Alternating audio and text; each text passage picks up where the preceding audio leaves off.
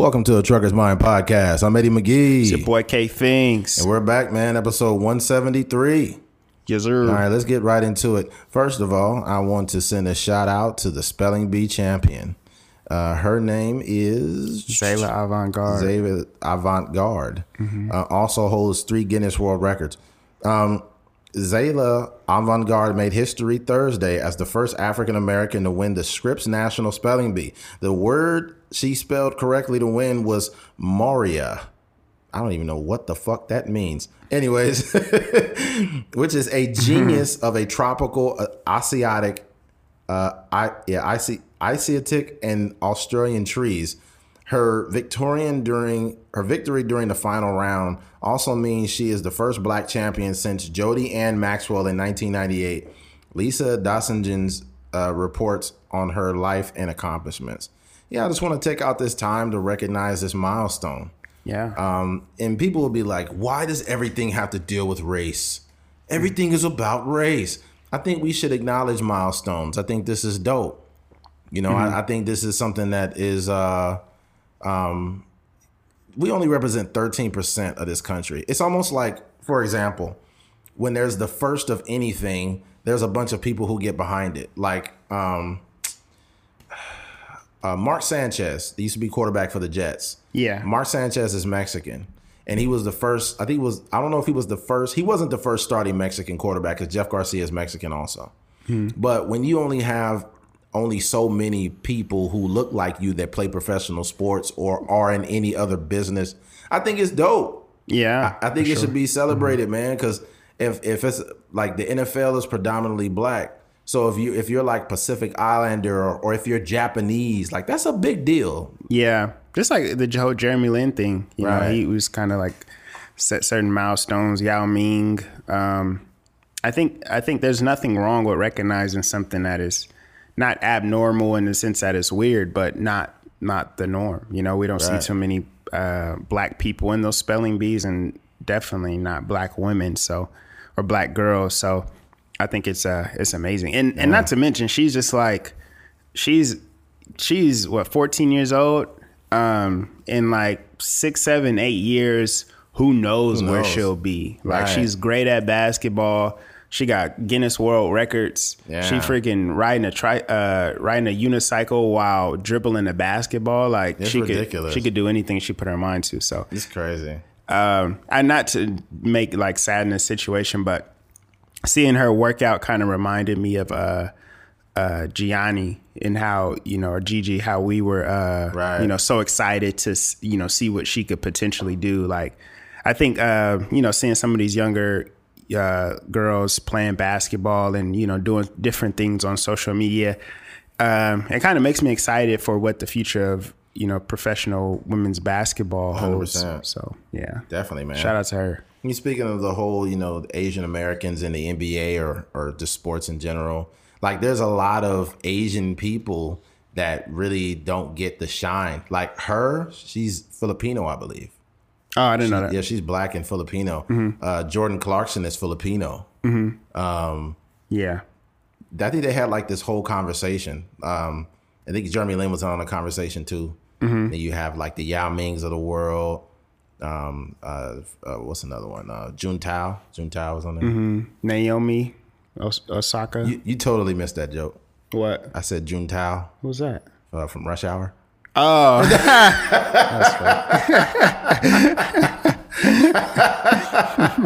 He was like, "Yeah, Jun Tao. Yeah, yeah."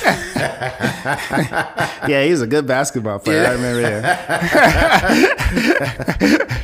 oh man. Yeah. But yeah, man. funny. Shout out to her, and um, hopefully she'll create some more milestones. Yeah. I'm here to. I'm love to see it. All right, uh, switching gears. Um, you must be a lucky man syndrome, and this may not make a lot of sense to people. You know, it'd be funny. You'd be like, if you you'd be creating like scientific terms.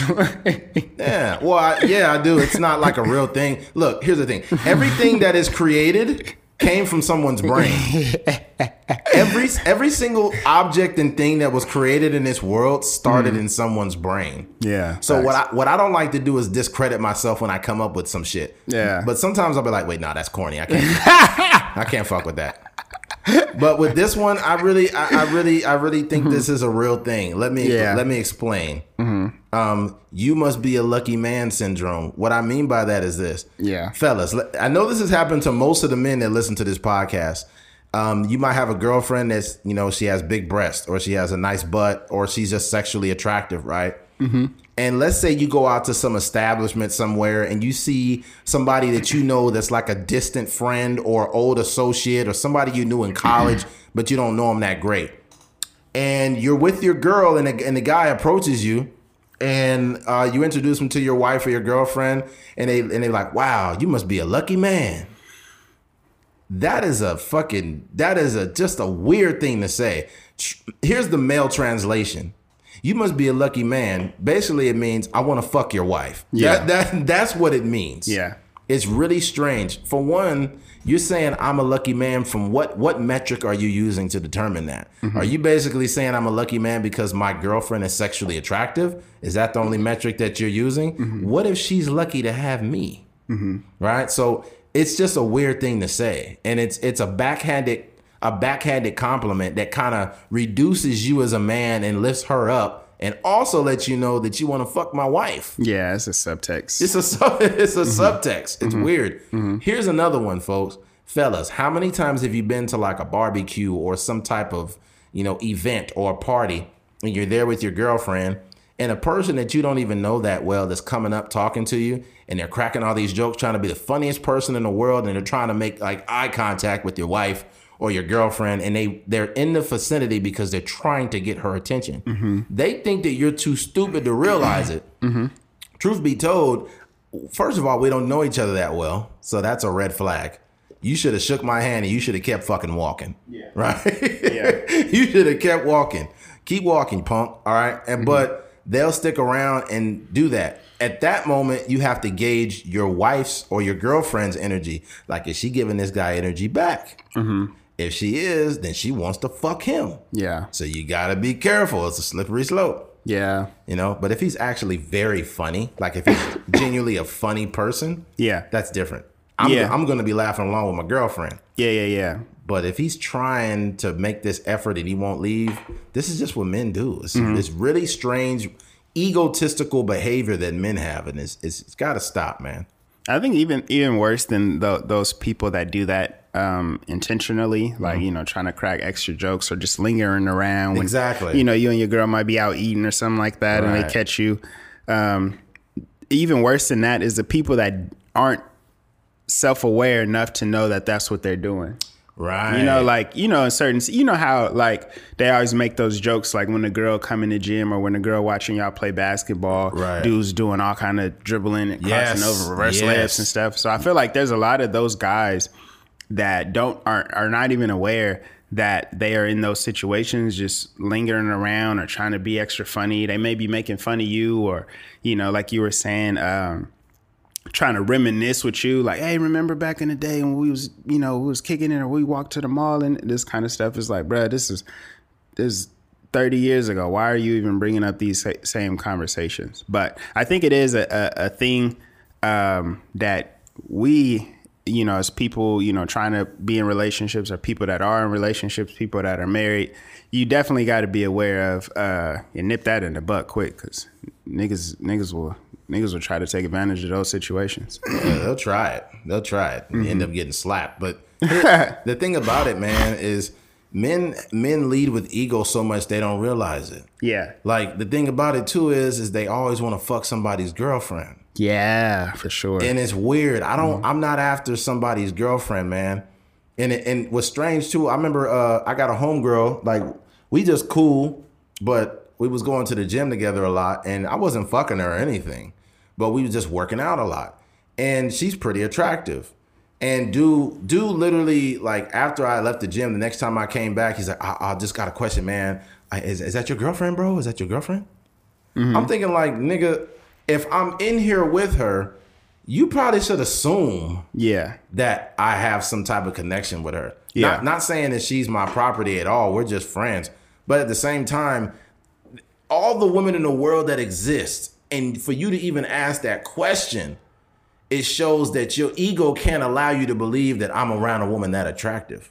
Yeah, that's facts. And it's fucking strange. Mm-hmm. Like, dog, you don't gotta fuck somebody else's girlfriend to get some pussy. That's a lot of girls out It's here. a lot of women out here, man. Yeah. And I've, I've I'm not gonna lie, I fucked some girl before and didn't really realize she had a boyfriend. Mm-hmm. You know, and it's it happened. It's, I'm not proud of it, and I'm sure a lot of us have fucked somebody's girlfriend before. But the problem with that that is, relationship pussy, huh? like I said, I don't think that it's okay to do that. It's not okay. Yeah, that relationship pussy is not. It's not okay to be doing that. Yeah, it, so people in relationships are some of the worst motherfuckers. Yeah. They still got miles on them like they're single. Yeah. This is not cool, man. Mm-hmm. Yeah, but yeah, I think I, I, I that that are, there is something to that with with the whole uh, ego. I think a lot of just just the way oh wow, somebody's, loud out there. somebody's in the hallway. It, just the way um, a lot of men think, and I think I've been a victim of of some of this too, as far as like leading with ego or like Yeah. When you just want to smash every girl in the world. um, because you you see like it, it it was almost like, and I'm not even sure that day or what what the scenery looked like in the gym that day when you guys were in there working out, but um, I could imagine there's probably you know upwards of like 25 people in there. There's probably like um 15 or so girls, maybe 16 or something like that, or there's probably nine or eight. I mean, 15 or 16 men and nine or eight women in there, probably getting a workout in. Right. But for whatever reason, the most attractive girl or the the one that caught his attention was the one that was accompanied by another man. right. So, It's like you said, that's that's straight ego. It's, it's something Yeah. about like when we as men see uh, a female with with another dude, is all of a sudden she becomes more attractive or something. I like don't that. have that problem. I- Yeah. but a lot of men do have that problem because, it, like, like I mentioned, the the ego problem. They feel Yeah. like somebody else's girlfriend. Like it's almost like, yeah, yeah, that's why I fucked your girl. Like it's some weird behavior. Yeah. it's the same thing as women that fuck married men. There are. Mm-hmm. it- it- I'm pr- I'm pretty sure that there are women that are listening to this podcast right now, and you fucked some married men before. Yeah. It's weird, Mm-hmm. but I, it's it's weird. And I, it was some. Uh, I think I seen some chick on TikTok talking about it, like how she messed with a couple married dudes Uh-huh. and whatnot. And I'm thinking like, oh my god. I think it's like some women are so twisted in the head that they think that a married man is like loyal and that he's like attractive because he's a loyal man, but he's not loyal because he's fucking you, stupid. Yeah, that's the opposite of It's loyalty. It's the opposite of loyalty. Yeah. you just and it's like here's the saddest thing. This is this is like men leading with ego trying to fuck people's girls is disgusting, but it is also disgusting for a woman to fuck a married man and he got a picture of his wife and his three kids on his social media everywhere and you still fucked him cuz you ain't shit. And it's a gang of y'all to do it. It's a gang of women to do this shit. Yeah, there be girls getting digged down in the office when the dude swipe away. You know, he got the the, the his title right here, Right. uh, his first and last Yeah. name or whatever. stapler and shit. Yeah, He got an apple that's going around. yeah. The bottle of wine sitting over here, and then Yeah. a picture of his family sitting staring right in the face. He just swipe all that off the table and Yeah. then just set you on there and start. He hit you doggy style on a fax machine. That's crazy, man. Yeah. yeah. It's it's it's nuts, man. But it's happening all over the place. But let's stay on topic here. Um, in regards to this, though, um, it to me it's it's strange because there's so many different situations I've been in where I've seen an attractive woman. Like I have eyes. Everyone has eyes. Yeah. Even the day I was at the gym and this girl walked in, she had a dude, but when she turned around, she had a big old booty, and I was just like, oh my god. And I stayed away from him and her. I continued to. My thing is this. I'm not giving any type of. For one, I'm not going to disrespect that guy. He's there with his girlfriend. They're just trying to work out. Mm-hmm. I don't care if she was looking at me or giving me choosing signals or anything. I'm staying away from her. She is off limits, fellas. You need to understand when women are off limits.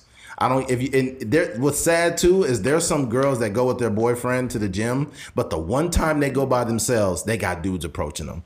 Yeah. And those dudes are regulars in the gym and they know that that girl has a boyfriend. They know it, but they still go after it. It, it's it's it after a while it's a more it's a moral problem. A lot of men are morally bankrupt, Yeah. you know, and you gotta you gotta you gotta uh what's the word I'm looking for? Not recalibrate. You gotta re you gotta rethink some of the shit you're doing. Uh-huh. Cause that karma's gonna be bad. Here here's the karma. If you keep doing this shit and lean with e- leading with ego and fucking people's girlfriends, you're gonna find the woman of your dreams. She's gonna be awesome. You're gonna love her, and then one day after a long day of work, you're gonna walk in and she's gonna be sucking dick. Yeah. And then at that moment, you're gonna realize how it feels because you did all that shit to all those people, and you thought it was a game. Yeah. And that blow up gonna be worse than your than than the reaction you got when you was Right. caught. It'll be worse too, especially if you catch it mid nut.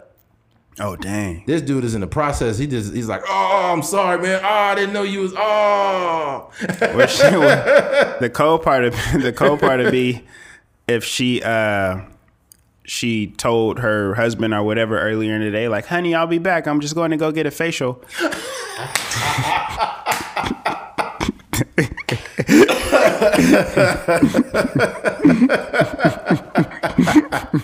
she didn't go to an esthetician. That's for goddamn sure. She went to Tyrone. She did not go to an esthetician. She went to a dicketician. Oh man. The funniest thing I seen, I brought it up on a podcast before, mm-hmm. but it was on the show Cheaters. Mm-hmm. And a dude walked in on his wife getting fucked, and this dude is hitting it from the back. And then, then like when when the cameras came on and he got busted, like the guy that was hitting it from the back, mm-hmm. he didn't even stop. He just slowed his strokes down. He's like, "Hey, hey, what y'all doing in here? Hey!"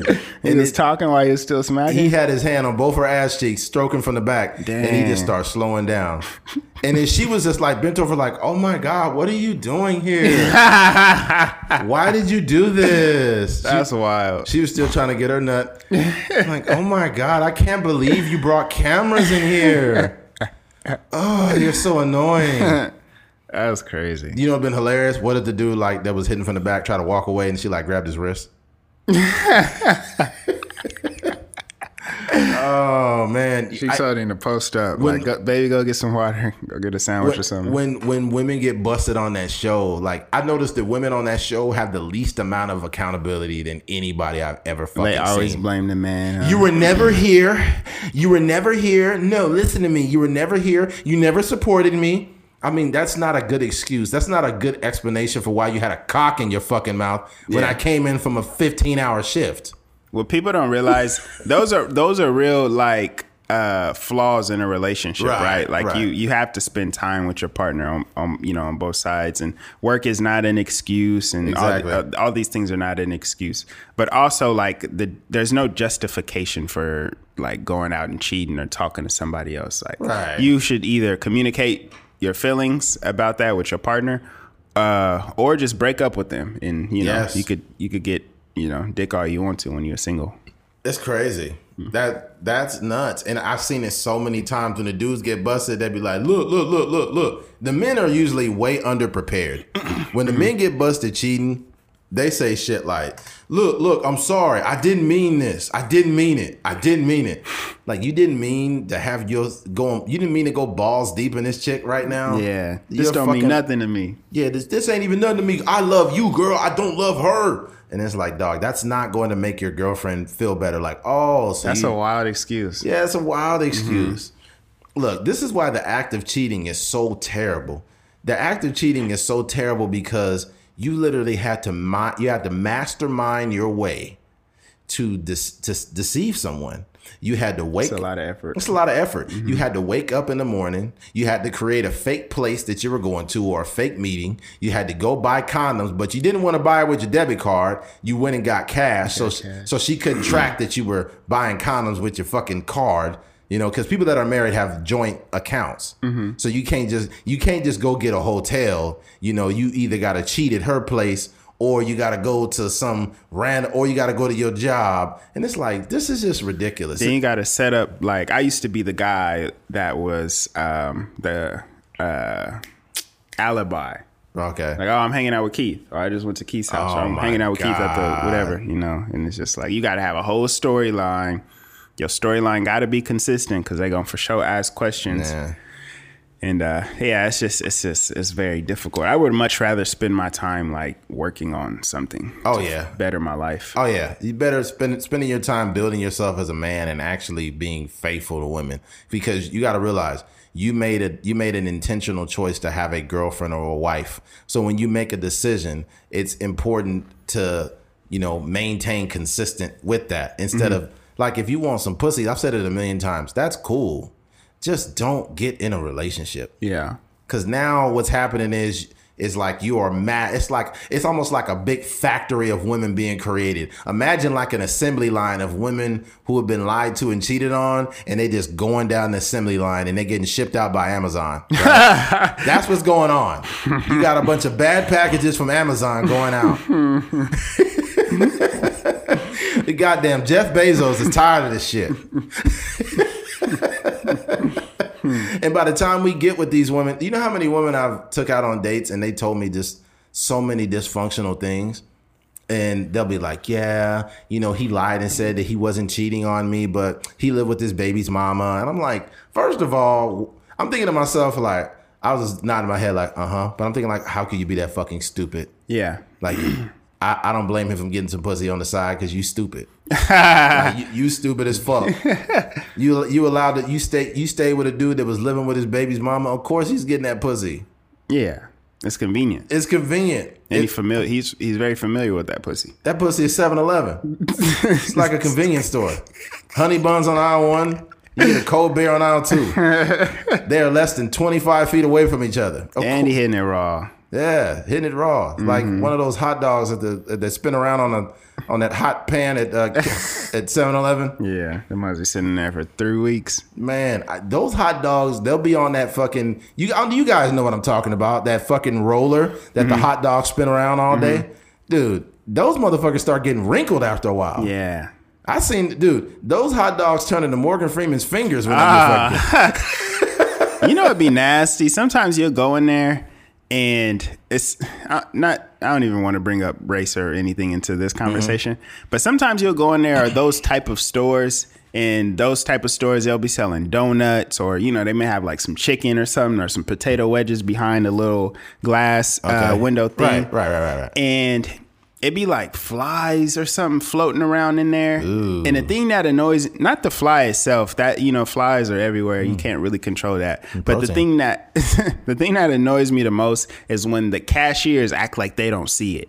So you'd be like, "Hey man, like let me get one of them uh them chimichangas in there." It'd be fly, bzz, bzz, bzz, and then they just pick around the fly, and then they'll throw throw your little potato wedges in a bag and sell it to you, and I see mean, they don't look. You got to realize that, and, and this is not a stereotypical thing, but a lot of people that work for 7-Eleven happen to not be that look like us or be white. They tend to come from the Middle East.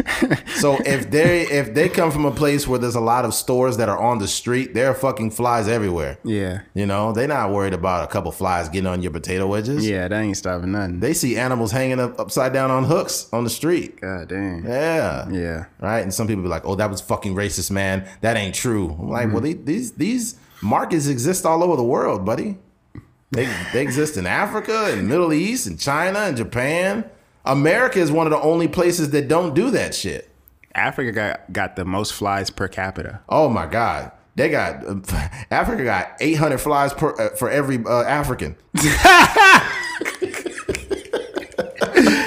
I knew I knew flies in Africa was bad when they was all over like wild animals. Yeah, the animals tired of them niggas. Yeah, they cohabitate. I seen a lion, the most ferocious animal, you know, on this planet, and it was like 50 flies just floating around his head. He didn't even They they didn't hate even bat an eye or nothing. Yeah, well, no, the, the animals get tired of them. The animals be swinging their ears and trying to get the flies off. Mm-hmm. Those ain't regular flies, man. Yeah, Those flies. African flies. Yeah, those flies is yeah, they don't fuck around. Um, uh, but what, what the people that don't move is is, and I'm not trying to make joke of this. We've all seen the fucking commercials where it'd be like, for only 15 cents a day, you can feed a hungry child, and they got that sad music in the background. In the arms of an angel, fly away from here. in the star. I thought that was for the animals. They do that on the. Oh, that is the Yeah, animals. for the animals. is the animals, but it's still a sad song. Yeah, they have. they be having the. Uh, And, the and no, hey, wait, and the, for the animal ones, they be having flies on them. Yeah, It'd be like a fucking. It'd be a a, a golden retriever with a horse fly in his mouth. You'd be like, Yeah. "Fuck, we need to save that dog. yeah. We Them gotta- got three legs and one eye. We definitely did. We need to rescue that dog to get away Mm. from those goddamn flies." yeah, Imagine if that was somebody's ringtone. You just standing in line at the store. I'm sure Be dogs out of nowhere barking and shit. get a happier uh, ringtone. Yeah. Sound depressing. Yeah, if you don't get your antidepressant phone the fuck out of here. That's the song I play when I hit it doggy style. Just reminds me of the animals.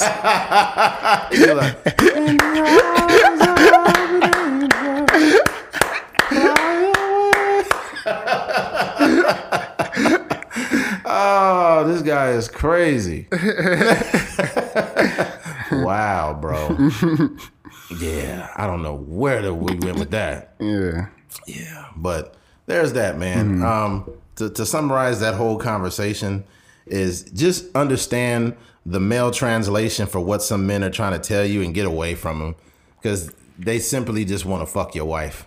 Do um do you think that happens on the opposite side as well? Like Uh. women doing uh like is there a comparable situation for women or uh Mm. I quote think- from women? I think women are a lot more um, thoughtful and a lot more sneaky. So a woman really ain't gonna show her hand. They're gonna give that man choosing signals behind the other woman's back. But here's the problem: like women are so. Here's the thing: women are so like um, their radar is very very strong. It's a mm-hmm. lot stronger than men. So if a woman is giving you choosing signals and we don't see it, you'll leave a store somewhere and your girlfriend will be like, "That girl wanted to fuck you." Mm-hmm. They'll straight up tell you. Mm-hmm. They'll be like, "Hey, that lady in FoodMaxx, she want to fuck you," and you'll be like, "You crazy?" And they'll be like, "I'm serious. I was about to slap that bitch." You'd be like, "What the fuck are you talking about?" Yeah. And it really be like that. Women have a strong radar for when women are trying to hit on their man. They do not like it. Yeah. They do not like it at all because you know what it is too is women are hyper aware because they have homegirls that be fucking other people's man. Yeah. So they understand like what women be doing when they're uh, trying to move in on another guy. Yeah. So yeah, That's crazy. yeah, that radar is super high. It's super high. For all the guys listening that might be married or you got a girlfriend, um, if you get a chance or you remember or you happen to give a fuck, leave us a message on our SoundCloud or you can inbox me on Instagram about a time your wife was either jealous or she told you that a woman wanted to fuck you. Yeah. Because everybody's gonna have that experience. Yeah. But yeah, there's that. Um, switching gears. Um, the genius of TikTok. Um, I'm I'm I'm a hypocrite, man. I, I've for like for the past only a few days I've had TikTok. Actually, no, I downloaded TikTok. Yeah, like- a while back. yeah, but I never used it. I just had TikTok and I was such a hypocrite. I was like, I don't want to use TikTok. That's bullshit. All they do is dance on there. That's all they do is just do dance videos. I'm 36. I'm not doing dance videos. Yeah. That is the sign. That's that's how a person sounds when they don't know what the fuck they're talking about. Uh-huh. And that was me. Yeah. TikTok is an awesome app. I suggest you go download it. Um, what I like about it is there's For you, you need some intention though. Like you, Yes. you need to be doing something. you need to be doing something. You need to be a person that has a source of interest before you do it. And because I, you know, I, I do content in stand up comedy. There's so many things you can learn, and I'm trying to get into apparel also. So there's so many people that are doing the same things as you, mm-hmm. and they know the inner workings of how all these things move. So when you're swiping up, you're seeing a bunch of people either like displaying certain humor that you gravitate to, or certain stuff. You could kind of like I don't say manipulate the algorithm, but the algorithm will send you more things you want to hear. I don't really get very many dance videos. I had a couple videos of some girls like shaking their booty, and then all you do is hold the screen and then put not interested. Yeah. I have no interest in girls shaking their booty on screen. That does nothing for me. Mm-hmm. I'm only interested in girls shaking their booty with me in my house. That's that's the only time it matters. But Yeah. I don't I don't think it's healthy to be looking at that on your phone. Yeah. You use your phone as a tool, not as a a twerk video searching uh, phone or app. Like that's just that's dumb. But anyways, Yeah.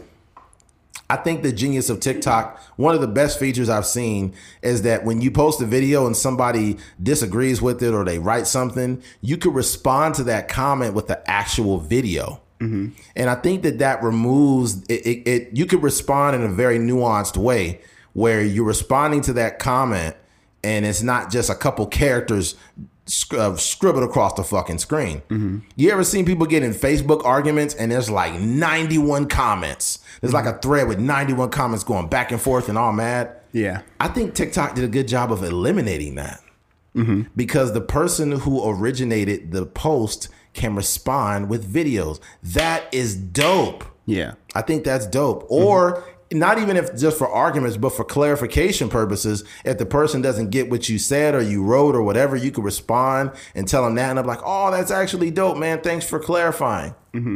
So yeah, TikTok is pretty dope, man. Yeah.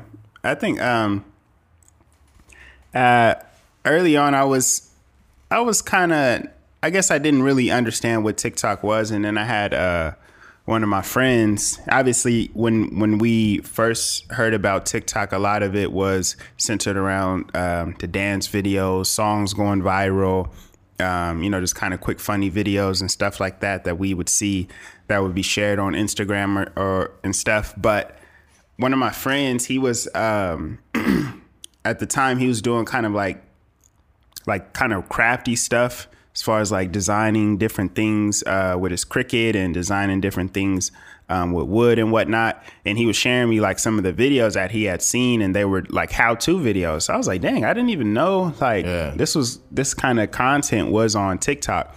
Um, cause like I said, I was I was so familiar with it being just kind of the musical dance uh, trendy thing. Yeah. Um, so when I finally downloaded it, I realized that there was a niche for almost anybody. You know, if you're a comedian, if you're a musician, Be anything. You know. carpenter. Exactly. Yeah. You know, I seen people like you said, like people that were construction workers.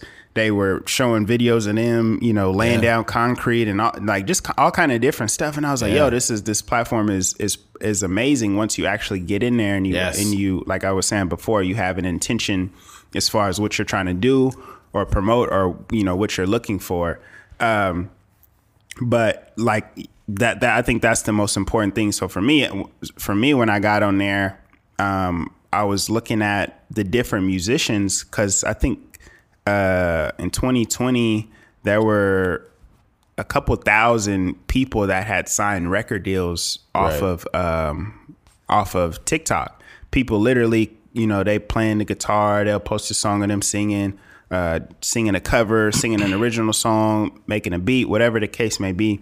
And some of these people were going viral with only two posts and signing a record deal within the next week. So all kind of just like crazy outlandish stuff. And obviously those are obviously those are just like the kind of like unicorn situations. Right. But, but I was like, for me, it's um it's cheap attention on TikTok. Yes. You know what I mean? So for me, if you look at my TikTok page, I pretty much only post like beats that I made. So I'll just uh, I'll make a beat and then I'll just make a quick video and then I'll, I'll post it and it starts to get traction. Like a couple hundred people are are viewing it and you get you know some interaction. You get followers and it's it's easy and it's early enough now to where um, it's not it's not it's saturated it's a lot of people using it but the algorithms um, currently are you know they're in place to where a guy like eddie can start his page and you know post um, you know have his first post this week and still get a lot of traction but i Yeah. know two years from now three years from now it's going to be very difficult for somebody Yes. that just downloaded TikTok to try Yes. to gain a huge following. Same Like, as Instagram. yeah, and I know people personally. I have a friend. She uh, she does she draws and she does animation, and she has like thirty thousand um, followers on TikTok, and Right. she just literally just posts post pictures that she draws, and she has like very comical like um, voiceover things with uh, animation and stuff like that. Right. So it's like it's just like easy attention to to get if you're doing it the right way. If you're like I always say, like make sure you're using these social media apps. Don't let them use you. Yeah, I think that the reason why a lot of these um, uh, these uh, Instagram, like whether it be fitness influencers or whatnot, the reason why they have huge followings is because they've stood the test of time. I remember these people when they were first starting out. I actually was followed by some of these people, but then they obviously got big and unfollowed me. But Yeah. when you if you were on Instagram, I'm gonna say what what did it start like 2013, Mm-hmm. 14? Somewhere in there, yeah. So if you were on Instagram, I say about mm, seven years ago, mm-hmm. and you started out like a, a fitness influencing page, your shit's popping now. Yeah. But if you start a fitness influencer page now, your shit ain't going nowhere. Mm-hmm. It ain't going nowhere. You would have to, in order for your your in order for your following to grow significantly, you would need to be able. You would have to bounce it from different platforms. Like you would have to have a, a YouTube channel that was growing at the same time, have a TikTok at the same time, an Instagram, and these followings bounce off each other. You start having more people gravitating to your other platforms. That mm-hmm. that's my goal with TikTok. I feel like I could put up decent content, you know, and especially with us, you know, elevating this content, and we could share it in different places. That's how you grow a real organic following. Yeah. So that's gonna be dope. That's gonna be really interesting. I'm definitely planning on putting some more TikTok videos up. Make sure you follow me. Follow me on TikTok at a trucker's mind. It is the exact same name as my Instagram. I just actually the video I posted was a screen grab of I was scrolling through YouTube and I'm not YouTube but uh, through Facebook and uh, a fucking Amazon ad popped up and it was a doll and it was called Jose, a Hispanic puppet doll. I'm like, yo, why? Like, what is Amazon trying to sell? it's a Hispanic. The name of the the puppet is Jose. Yeah. I'm like, yo, Amazon, you wildin', yo. You and Bezos need to go sit down somewhere. That's cultural appropriation. Yeah, and then what's funny is when you click on the puppet, the it says Jose, the Hispanic hand puppet. When you swipe over, it just show like a white kid with the doll in his hand. I was like, yeah. That's weird. yo, yo, this is hilarious. So I put that up there, and then somebody is like, "Yo, please buy it." Yeah. oh man, but yeah, that shit is crazy, man. Mm-hmm. Got we gonna have a lot of interesting, fun TikToks coming on the Truckers Mind podcast on TikTok. Follow me on there. Follow Keith on there. What's your username, Keith? Uh, K Things. K Finks. It's the same username for him too. Mm-hmm. Keith is just you know producing beats, um, just being his typical boring self. So check him out, see what he's got going on. he might sprinkle some flies in there for more uh, more interaction, engagement. yeah, dude, flies got to be flies got to be one of the biggest new like nuisances. Like when you Oh, for sure. Oh my god. Fly, especially especially in the summertime when it's hot. You know, you you already like sweating and whatnot, and a fly land on you. It's like the worst feeling you can have. The worst feeling for me is not when they land on you. It's like when they're near you and you hear, Yeah. and then like you can feel it when it's getting closer. yeah, You're like, oh my that god. sound. I think even worse than landing on you is when you swipe it away and it it just like like low key like Floyd Mayweather dodges Yeah. your swipe and then just lands on you again. When they like Floyd Mayweather you and then they can't read at the same time. it's like I was, uh, uh, uh, uh, uh, uh. You're like, dang, this is an illiterate fly. What the fuck is going on here? oh Crazy. man, like this fly is so illiterate. Oh, this fly go to this fly go to West High School. I'm kidding, guys. I'm kidding. That's funny. Yeah, but there's that, man. Um, switching gears. Um, oh, this is something that a lot of people may not like to hear, but just hear us out. Um, a woman is not always the prize by default. Yeah. You know, a lot of I hear a lot of women say like, "The woman is the prize. I treat me like a princess. The woman is the prize. The woman is not always the prize. I don't give a fuck what society tries to tell you. Mm-hmm. The truth of the matter is, is that people bring different value to the relationship. Mm-hmm. And let me give you a scenario to to for, to clarify what I mean by that. let's say for example you got a single guy let's say he's i don't know 31 32 years old he's got a decent job he's got no kids um, you know funny dude good personality you know. And let's say he meets uh, a woman. She's got two kids. Um, had some bad relationships where men either were physically or verbally abusive. Um, doesn't have the most money right now um, and whatnot. And you guys meet up. And you get with her you like her and stuff. But hear me out. Her two kids you've taken her kids in like your own um, you love her you're nurturing you help her through whatever problem she has ask yourself at that moment who is the prize in the relationship Yeah. Think about that. You you a lot of women, a lot of you women are lucky to be with us. You're lucky that you got a good man because of them other fucked up ones you had. And then that guy came along, he treats your kids with respect. He's a decent human being. Um, he respects you, he's loyal, he's not running out chasing pussy behind your back. Yeah. A lot of y'all are lucky to have a dude like that. And that dude is the prize, not you. Yeah. So let me give you another scenario. It could be a it could be a guy that's got multiple babies, mamas. He probably just got out of jail. He's looking for a job. Things ain't going great. He meets this great nurturing woman. She's very nice, very kind, non-judgmental. She helps him get on his feet, you know, and helps him get a job and all these things. She is the prize. Yeah. You get what I'm saying? Maya She- Moore. yeah, sh- there you go. she would be the prize. So we need to stop this shit where women are just the the uh, women are just the the prize by default. That ain't how it works. That ain't how it works, sis. I think one thing you got to do too is like um, look at these women's exes. You know, like you said, as far as like, it was did their last boyfriend cheat on them? Right. Was their last boyfriend just you know not not uh, you know successful by you know American dream standards? Right. Just kind of a, a regular guy out here floating through life. Right. Um, you know, mental health not really in order. Mm-hmm. Um, and just not that you need to like compare yourself to to exes, but Right. you know that's just something that we do by nature. Yeah, I'm, just way, I'm way better than that guy. yeah, just look at just on a just just your life score. with, You Yes. know, just your you know your your basic um, fundamental things that people want in life. Like how Yes. do you stack up against these people? Oh yeah, Um, and then you you start to see like uh, all these all your exes was trash. Yeah. Yeah, exactly. And it's like you're not trying to judge yourself against the guy, but you're like thinking like, okay, well, uh, I mean, it, look, we do this by nature. This is Yeah. what we do. We're like, look, I'm more physically uh, appealing than this guy. I'm taller than this guy.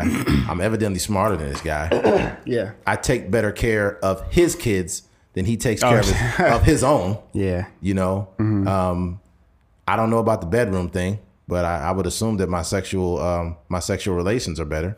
Um, so it's like I'm way better than all the motherfuckers you ever been with. Yeah. I'm and and the thing about it is when you're a man that worked on himself and is still working on himself and you're doing decent and you treat her with respect and things of that nature and you and, and by the stories that she has told you about her past you kind of come up with this idea like look I care about her I think she's awesome but yeah she's lucky to be with a guy like me I'm and I'm just keeping it. I think it's Yeah. important for men to have this type of value. Don't get caught up and be brainwashed to, by society to believe that every woman that you date is a prize. Mm-hmm. How many women have you dated that wasn't shit? How many women have you dated that cheated on you or lied to you or just wasn't no good from the jump? Mm-hmm. Right? And each each time that it happened, she was never the fucking prize. She was mm-hmm. an experience Yeah. she was, you know, she was not something that you needed to stick stick around, you know. Mm-hmm. But mm-hmm. truth be told, when you build yourself up as a man and you get with a woman and she has a bunch of shit going on, because a lot of women have a lot of. And here's another thing too that I didn't talk about because I want to jump around. But when you get with a woman with kids, that's not a burden. Like a lot of women have kids, that's not a problem. It's the other dude's energy you got to deal with. Yeah. So I also have to take on another man's energy. Not only am I taking on his children, but I'm taking on his energy. If he's a shit father, I got to take on his shit energy being a shit father. Mm-hmm. If he's a good father, that's dope. But I still got to deal with the fact that another man is around, Yeah, picking up kids. picking up kids, all this shit. Mm-hmm. Like, ladies, you need to, you need to consider this shit before you be like, I'm the prize. Mm-hmm. Think about all the shit men have to deal with. yeah, It's a lot. and your history as far as Yeah. like you know threesomes and one night stands and all know. this all this you know those hidden stories or skeletons in your closet. Oh yeah, there's a lot. Mm-hmm. There's a lot. Women women got some crazy stories. Like I went to Cancun, I had a lot of fun, and like I woke up with two guys, and it was a lot of fun. Yeah. And if they tell you that nonchalantly, you'd be like, pack your bags and get the fuck yeah yeah out. You know, I don't I don't think I would never want to judge somebody for what they've done in their past. Mm-hmm. But I just think it's some shit that if you know it's too bad, just don't tell me. yeah I just don't tell me. Don't I don't want to know. like if, if you got a history like you know i did sleep with five guys at once i'd be like yeah we can't uh, that justify it quick too yeah be like it was a moment in my life i was just discovering myself I wouldn't do that now that I, was, I found a man. I was watching the Discovery Channel.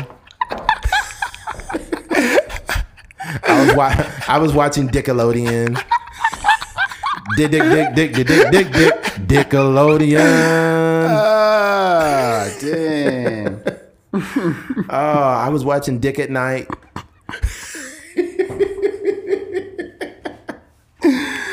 Oh man That's crazy. He's like, uh, "Will you be there at four? I'll be there in the dick of time." oh, TikTok. oh, instead of TikTok, they download TikTok. TikTok. That's funny, man. Oh man, like yo, we, nobody's look. We're not stupid here. We're not. Yeah. We're not. We, we don't. I I know that women are human. They got a they got a peppered past for sure. And I and my thing, especially being 36 years old, I'm not I'm not eligible for the fucking Virgin Mary. Okay, so. Yeah. it, there's no way, shape, or form I'm to shame a woman for her sexual past. My only hope is that it's a regular sexual past. Yeah. If you had a period where you were fucking some guys, that's fine. Like that's normal. That's before me. But if you got a pass for you fucking seven guys at once, ugh, I don't know about that. Yeah. I don't know about that. Yeah. Yeah. Yeah, and you're, you're right. Everyone has a past. Just don't try. The thing that annoys me is when they try to justify it. The wild shit. Yeah. The extra wild shit. Mm-hmm. I just got out of a breakup and you know, I just it's just like like stop trying to like paint a narrative about you having the desire to have sex with multiple people. Yeah, that's yeah, that's that's the, the thing about it too is they have this new term called slut shaming. Yeah. And it's like you have to understand the difference. Like nobody is standing out like burner at the stake. You know, I don't give a fuck that Yeah. women fuck a bunch of dudes. Like I, honestly, to be honest, this, Sometimes you're one of those guys. yeah. Mm-hmm. But not only that, but if you want somebody to, if you want somebody to be your wife, I'd rather be with a woman who had a past where she fucked a good amount of dudes and then she chilled out got it out of her system. because women need that they need that type of experience the worst type of person man or woman that you can be with is a person that does not have enough experience in life and now you marry them and they're still curious you better off getting those dicks out of the way back in college Yeah. and in your 20s and mid 20s just all the dicks you got you got them out of Oh, the way God. now you can focus on one dick now you know what happens too is like if if that is a person's goal to have this, you know, this uh person with a short sexual history or whatever. right um, you're as as an experienced man, if you in your 30s or something like that, mid 30s, late 30s, whatever the case may be, um, and that's the situation, you're gonna run into a girl that's not got good at having sex. That's true. And that's a huge, you know, that's a huge part of people's relationships. that's a huge problem so you're gonna be having to, you know, give her uh, dick 101 classes. You'd be like a football coach, like, get in there, you can do it. you can do it. You'd be like a drill sergeant. A 10 cock, yeah, forward balls, yeah. left cock, left, left. Hey, back in the day, I was laughing because my teammate, he was like, when they when they said left, right, left, I thought they was walking like this, and he started like dragging his leg. He's like left, right, left, left, left. He put his foot down. going- That's crazy. Yeah, he was just dragging the foot because he thought like once you said left, you had to stay on the left foot. Yeah. Niggas are idiots, man. Oh man, I was busting up, man. I remember he had like a username. Um, fuck, I can't remember what on what. I think it was MySpace or something. This nigga's name was Swagasaurus Rex. Really? That's funny. you know, Swag- Swagasaurus Rex. I think I was like, oh, that was college, so we're talking 05. Yeah. 05, 06. They niggas used to have some wild usernames. Yeah. I, I used to hate when you didn't know, um, like the picture wasn't obviously back then. Pictures was terrible. yeah, they're fucked up. Um, but you didn't know exactly who um the dude was or like what his username was, and he had this wild username like Swaggersaurus Rex, and he send you a friend request. Yeah, like- like, who the heck is this? yeah, on MySpace is a trip. It'd be like, don't leave your mom around me 69.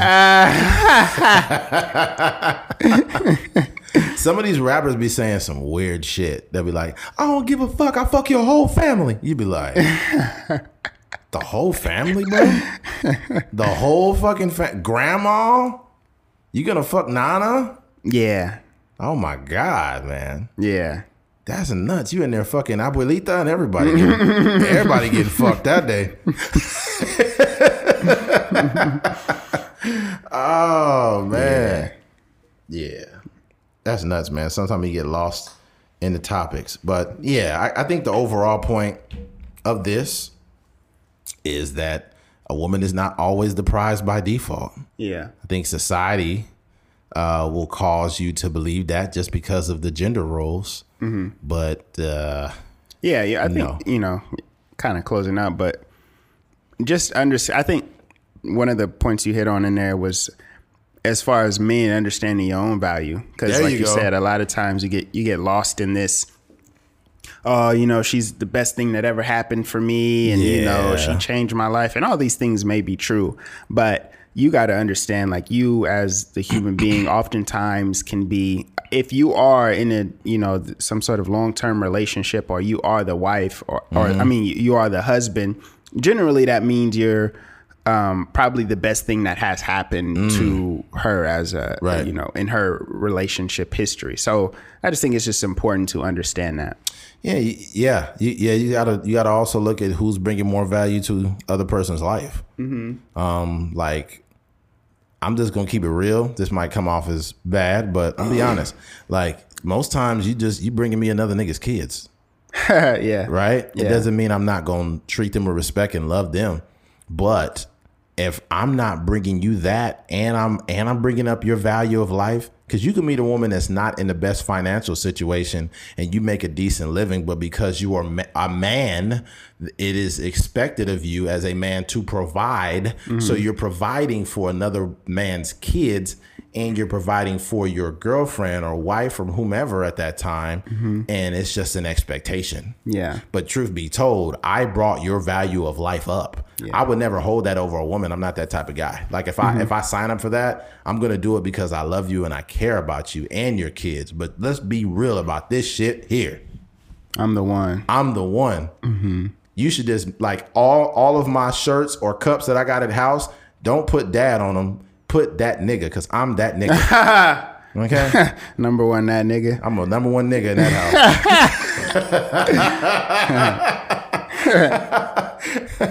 Yeah, I mean th- th- those baby daddy situations, like females be coming into new relationships with a baby daddy that's in prison Yes. or just straight deadbeat. He don't or pay child support. Yeah, he'd be like, man. Yeah, you know how many you know how many women have kids by guys that don't pay child support. It's a, A low, lot, it's a yeah. lot. Yeah. It is a lot. So what that does, oh shit, hit the mic. What that does, that puts the financial liability is leaning on me. Yeah, Because I'll tell you what, and and uh, and this is not going to sound great, but it's reality that the financial burden, if you if there's a man in the picture, if the financial burden is leaning on anyone, society believes it should lean on the man. A woman should not have to worry about finances yeah, right? Even in the world of equality, it should never be the burden should be on the woman. It's always on the man. Even so much so, um, Ebony K. Williams, who is I don't know what her financial state is, but I'm sure she makes a lot of money because Oh, she's yeah.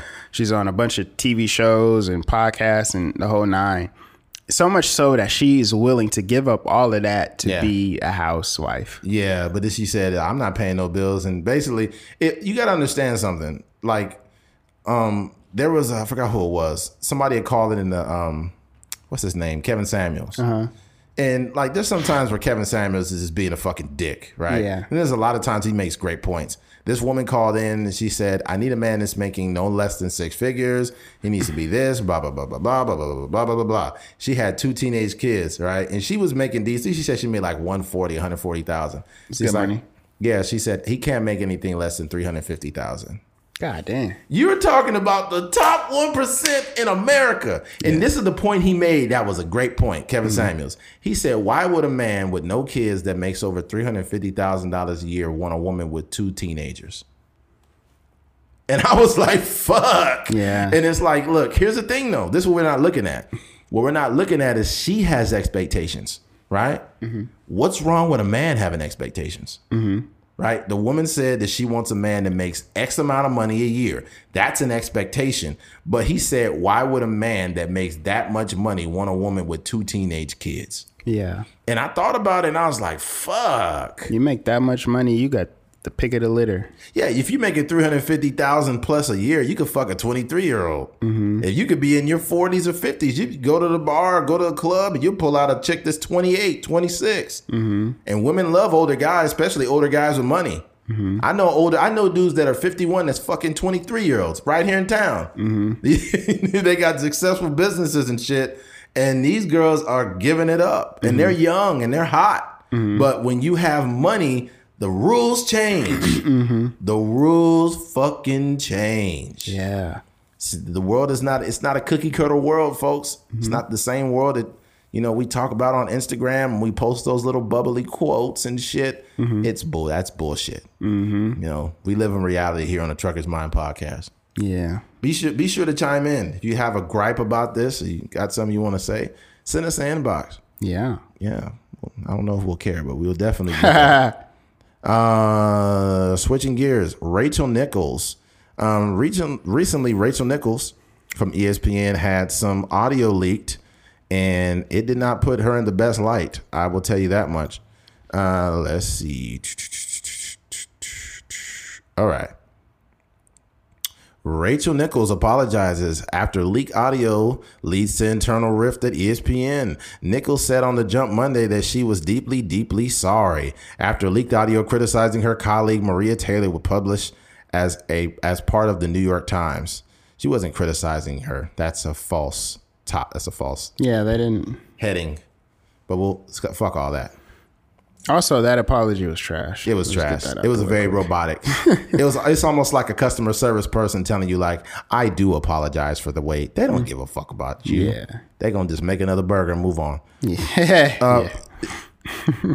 So look here. I'm not even gonna read her apology. We're just gonna go to the You can quote. quote it. Oh, I was gonna say. Yeah, we're gonna go to quote. Yeah. Um, this is what she said in quote in the leaked audio, which was recorded amid the novel coronavirus pandemic last year. Nichols complained about Maria Taylor being selected to host the NBA Countdown, the channel's key pre and post game program. Nichols, who is white, suggested that Taylor, who is black, may have gotten the job uh, not because of her talent or experience, but because of the the channel was looking to diversify its hosting ranks. End quote. I wish Maria Taylor all the success in the world. She covers football, she covers basketball. Um, Nichols said in a recording from July 2020. If you need to get her get give her more things to do because you are feeling pressure about your crappy long time record on diversity, which by the way, I know personally from the female side of it, like go for it. Just find it somewhere else. You are not going to find it find it from me or taking my thing away. So what that told me about her um, hold on, let's read this other part at the bottom. The audio, which has made the rounds across ESPN, has taken on a more urgent meaning because Taylor's contract with ESPN is set to expire the next later this month and could end in the middle of the NBA Finals, depending on how long the series goes. It is not clear whether she will resign with the channel or whether the two sides will let her deal lapse. Here's my problem with it. Rachel Nichols is the is the super woke uh you know, we need more black female voices and you know, she kind of throws things out there. If you look at her social media, she's, you know, she has these you know, she supports Black Lives Matter and things of that nature, which I think is fine. But I, I think I have a problem with someone that is not organic and you could sense that there's something off about this shit right? So if you know that there's a diversity problem and you need more black voices, you are not willing to sacrifice your seat for a black voice. Mm-hmm. So what does that say about you, Rachel Nichols? Mm-hmm. That says that you have a problem keeping it real, mm-hmm. and that's a problem. Mm-hmm. You know, especially being as uh, being a woman in that space, and it's not a lot of women there. And there's not a lot of women of color there, and your ass turn around. Not to mention, there's a part of the audio at the end where the guy mentions like uh, Me Too and Black Lives Matter. He's like, yeah, it's a lot of pressure, especially with like Me Too and Black Lives Matter. And she's like, yeah, I know. she laughed about it. Mm-hmm. So she's playing the game. Yeah. That's what a lot of these sports journalists do. ESPN is like the mafia, man. People are willing to stab each other in the fucking back. I feel like to move up the ranks at a place like that, you kind of might, you might, you probably got to be a dickhead because mm-hmm. Stephen A. Smith strikes me as a dickhead. Mm-hmm. Like he's some of the shit he says is crazy. Like um, he be shouting out white privilege when it doesn't even add up. Like I, when Steve Nash got the job, he's like, "I got two words to describe that: white privilege." You'd be like, "Bro, that this doesn't."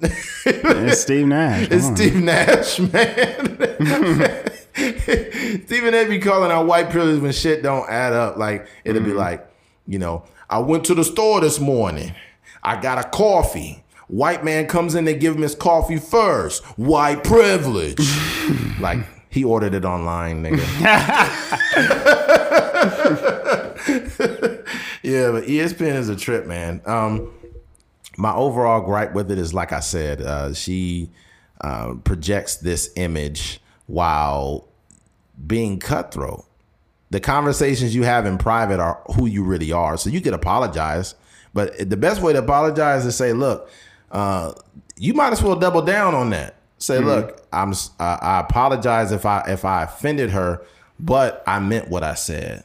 Yeah, I meant what I said. She does believe that. Yeah, you do believe mm-hmm. that because you you had no problems talking about ESPN. You know what's gonna happen with Rachel Nichols? What's gonna happen with Rachel Nichols is they're gonna give her till 2022, and all of a sudden she gonna just be gone.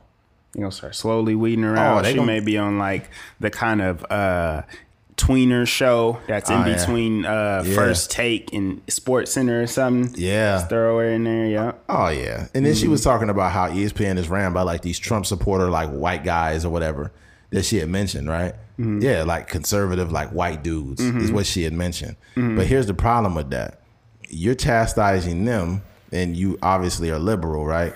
Which I don't have a problem with people being liberal or conservative, but if you are the progressive liberal person, then why do you have such a problem with with propelling a black voice? Yeah.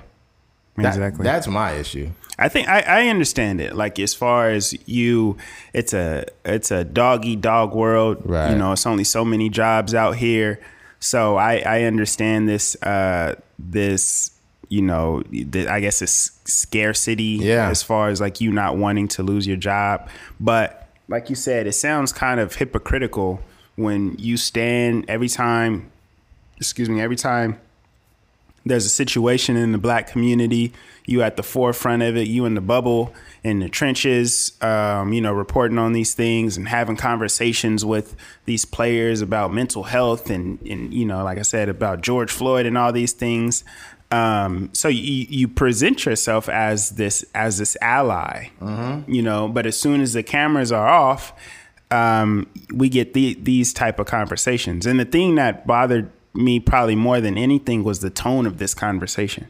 Like if you listen to the audio, and I don't think we're plugging in just because it's kind of hard to hear. Like I had to like what had the subtitles when I was listening to it, but um, it's kind of like a whisper Like, mm-hmm. you know, imagine me and Eddie on a podcast, like, hey man, you know, just I, I, don't know, like the boss, you know, the people that own this building is just kind of, you know what I mean? It's that type of thing. Like she was trying to like hide information from something, or she was speaking in a way where she knew that the only person in the world that she wanted to hear that this conversation was the person that she was talking to. Exactly. Um, and that's that's uh one of the things. And and then speaking about the whole diversity thing. It, it, sounded like to me like diversity is great, and you know, it, it seemed like she was trying to soften the blow with mm-hmm. a lot of mm-hmm. this conversation, um, because in reality, she wanted to say these statements without prefacing them. So as far as like the whole diversity thing is like you know, like, yeah, I'm, I know I'm a, I'm a victim of it. I'm one of the only females that, right, you know, you know, have a seat on these shows and I, I completely understand it, but don't bring it over here. Mm-hmm. She should have just said, don't bring it over here. Cause I want to keep my job. And, yeah. um, that, that would have sounded much better than her trying to like toe the line or like tiptoe around mm-hmm. this, this conversation. But, um, overall, I just hope that the best for Maria Taylor. All Rachel Nichols did is uh, make her more valuable, make her more, um, you know, popular. People, obviously, she's a person that is uh, well respected in, in, the sports community and the broadcasting community. But it's, I think now um, is going to be some sort of like bidding war. Yeah. You know, Fox Sports is definitely, uh, you yeah. know, a huge competitor for ESPN. Oh, yeah. And a lot of people from ESPN are running over there because, yes, you know, they don't like what's going on at ESPN. Fox so. is, Fox is going to turn into the new ESPN. Yeah. Oh, it's just taking people. It's Money a, talks, man. Like if you if you have the talent, if you got guys like Skip Bayless and Shannon Sharpe, oh and, yeah, uh, Broussard and um, a bunch of other people that Nick Wright, like people that we actually care about their opinions, and you know the shows are stacked up back to back to back. You know it's gonna be hard to compete. I bet you probably. Maria Taylor got an inbox from ESPN. I mean, mm-hmm. from from Fox, and it was just a winky eye. yeah, yeah, yeah, yeah. Because the, the, funny thing is, motherfuckers are running from ESPN going over to Fox. This mm-hmm. is this has been a common theme for the past couple years. Mm-hmm. Chris Broussard and a couple other people have left to Fox. Mm-hmm. Of uh, Acho, uh, something Acho. I forgot his first name. The one that has that segment, the uncomfortable conversations with the black man.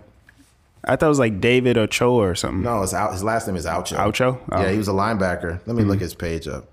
But that he does a great job over there, man. Mm-hmm. Um, yeah, he's a good. Yeah, where is that? Yep, Emmanuel Acho. My mm-hmm. bad. Yeah, he's over there. What am I thinking about? Yeah, it's Emmanuel Acho. He's a mm-hmm. linebacker. Mm-hmm. But um, Emmanuel Acho's over there. I believe he was with ESPN at one time. Mm-hmm. Um, and Marcellus Wiley is over there at Fox. Yeah, he was at ESPN. Mm-hmm. They mm-hmm. just all dipped out on them. Yeah, this is this is a common theme. If I was Maria Taylor, I would not go to stay with ESPN. Fuck no. Mm-hmm. That place, ESPN is imploding. Yeah, the who knows? I don't know who uh, Rachel Nichols was talking to, but the fact that that conversation took almost what a year later to yeah, actually about reach 11 the surface. Months, about 11, yeah. 10, 10, 11 months. Yeah. So, you know, those conversations I'm almost positive were going on behind the scenes. She probably heard yeah. secondhand information about, she probably even heard, like, she probably even felt some energy mm-hmm. with Rachel Nichols. Like, hey, you know, like a half hearted congratulations type stuff. There was a video that she released because I was on YouTube just checking some shit out. There was a video that Maria Taylor released that said, like, you know, regardless of what people tell you that you just got the job because you're black or whatever the case. And it was, and she released that video during the time that Rachel Nichols was in the bubble. Like, I'm not, I want to get all conspiratorial, mm-hmm. but she released that during that time. Yeah. And then there was a story of leaked audio that got, that got taken from Rachel Nichols' room and that was news 10 11 it was months just ago. the audio they didn't even release like yeah. or say yeah i remember but that. then it got released now so mm-hmm. what i think is I wait is this the same this is a different what? this is a different uh take. No it's the same take. I'm saying that maria taylor had made a statement at the same time back then. No what i'm saying what i'm asking you is the video that surfaced and just kind of went away. Yeah. This is a separate instance I, I'm, I believe because this is a this is a Zoom interview. They were saying Right. that that other one was something where somebody was like They left recording. Yeah, after They left so- it, basically they, they didn't put like stop on the video or they didn't stop it. Yeah, Yeah, but either way, the story was out. So I think that simultaneously these two things, even if they're different audio, mm-hmm. it's I think it's the same attempt. Yeah. I'm just saying that Rachel- I'm saying she's been a victim or she's been doing this consistently. These Yeah. type of uh, things. yeah. Rachel, yeah, Rachel Nichols probably has a long history of fucking people over for sure, and she has a really good. I'm pretty sure she has a really good. She's really good at smiling in the face of the executives at the company or the CEOs or the people that help write her paycheck. She looks at them and smiles at them all the time. Oh yes, definitely. I love you guys. I'll be at the Christmas party. Thanks. Bye. All right. Yeah. But then when you get around somebody else, you're talking bad about them. Mm-hmm. So she is playing the game. She really doesn't like the motherfuckers there, but she benefits from them, so she smiles in their face. Mm-hmm. You know, Maria Taylor needs to leave big time. I would not stay at ESPN. I would get the fuck out of there. She Rachel Nichols also seems like a person that would do almost anything to kind of get an upper hand. Oh yeah. Like you know, that person at the job that's like they'll snitch on you. Like, hey, Yeah. these people are staying out a little bit later. They're, not working They're clocking hard. in late. Yeah, yeah. hmm Yeah, some people think that by by not even snitching, but just by putting others in a bad light to an, a higher up will make you look better. I told one dude one time I did this a long time ago, and I should have never did this. There was a guy that was like telling, like saying stuff about me to a boss, and then I said, "Hey, you got a minute?" And I took him outside. This when I was working at Sears. I was like, "Hey, man, what's the deal, man? What you what you, you talking to the boss about me for some reason? What's up, dude?" And he was like, "What he um?" And he just tried to walk back. I said, "Hold on, homie, don't go nowhere." I said, "Look, man, let that be your last time ever talking about me. You understand me? Like you you fucking with my job. You got a problem? Come talk to me." Mm-hmm. You going to talk to the boss for what? Mm-hmm. You just doing it to make me look bad. And since you suck the boss's cock, he's gonna listen to what the fuck you say. Mm-hmm. I was like, dude, you need to cut that shit out. And he's like, oh, well, you know, you, you think whatever you want, but if you just do your job, and I'm like, bro, I'm good at my job. I do my job. But you're looking for every, you're looking for anything to make me look. If a person wanted to make you look bad to someone else, they ain't got to work that hard. Yeah. They got to find, what they could do is create scenarios and make you look like you goofed in order Yeah. to say something to the boss. So let's say for some reason, she's, she, uh, Maria Taylor is looking at the teleprompter and uh, Rachel Nichols had somebody take one of the cards out of nowhere. Trust me, this can happen.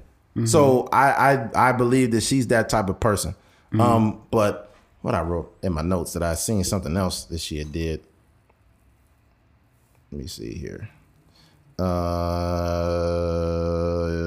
let's see here. Oh yeah. Um, I honestly feel that she feels threatened. I think that Maria Taylor is is uh, a dual threat. She does football and basketball, and she was a professional athlete. She is more qualified than you to do that fucking job. And since you have a scarcity mindset, you are afraid of somebody being um, being elevated because you think it threatens you. That's a scarcity mindset. Mm-hmm. Like, for example, when it comes to like podcasting, which is probably not the best example, but there's podcasts everywhere. I don't feel threatened by any podcast. We do our thing, they do their thing. If they move up the ladder faster than us or behind us, or they get more money than us, or we get more, I don't give a fuck about none of that. Mm-hmm. Because whatever what, whatever plan God has for me, that's the plan I'm rolling with. I'm not worried about what the fuck somebody else is doing. Mm-hmm. And Rachel Nichols is a prime example of the of just having this famine fucking mindset. Mm-hmm. Look at how successful she is. She still has a, a scarcity famine mindset. There's enough success to go around for everybody. And even if the network is to demote me to give somebody else a job, I'm gonna say, you know what? I guess this isn't God's plan. They can have that. I'm gonna go ahead and go to Fox, right? But no, she want to get mad and trip out. Like that's just stupid. Yeah. Yeah. That's a that's like a worker's mentality. I feel like she Yeah. she she's a person that um she doesn't have much leverage on her own. I think um primarily because she's uh she's not really in a position where she gives her opinion a lot of times. She's in a position where she asks questions she'll ask the questions, you know, to the athletes after the game or during halftime or whatever. Um, she's in a position where she's hosting these shows, so she'll introduce the topic. She'll have these monologues, but she's not. Uh, she's more so asking the opinions of a Kendrick Perkins and these kind of guys. So I think in those situations, um, she doesn't have she doesn't have much leverage, and I think she's she's feeling that heat. So, you know, so I think a, a person like Maria Taylor, I think she has more more leverage if she did even you know as far as go go to a Fox or go to a NBC or these other places or just kind of do her own thing or have her own podcast. I think Rachel Nichols is a person that is just like she's like a ESPN girl through and through and that's and and she's kind of finally feeling um the lack of value that she really has. So Yeah. Mm-hmm. Totally. And then what what made this situation worse is then there was rumors of Rachel Nichols fucking Jimmy Butler. Yeah. And and look, this could just be somebody trying to sabotage her though, mm-hmm. right? There may not be any merit to it, but maybe there is merit to it. Let's be very clear. I want to give both sides of this. First of all, I don't care who's fucking Rachel Nichols. So let's make that clear. Um, mm-hmm. Secondly, they were in the NBA bubble, which was a very like closed in community.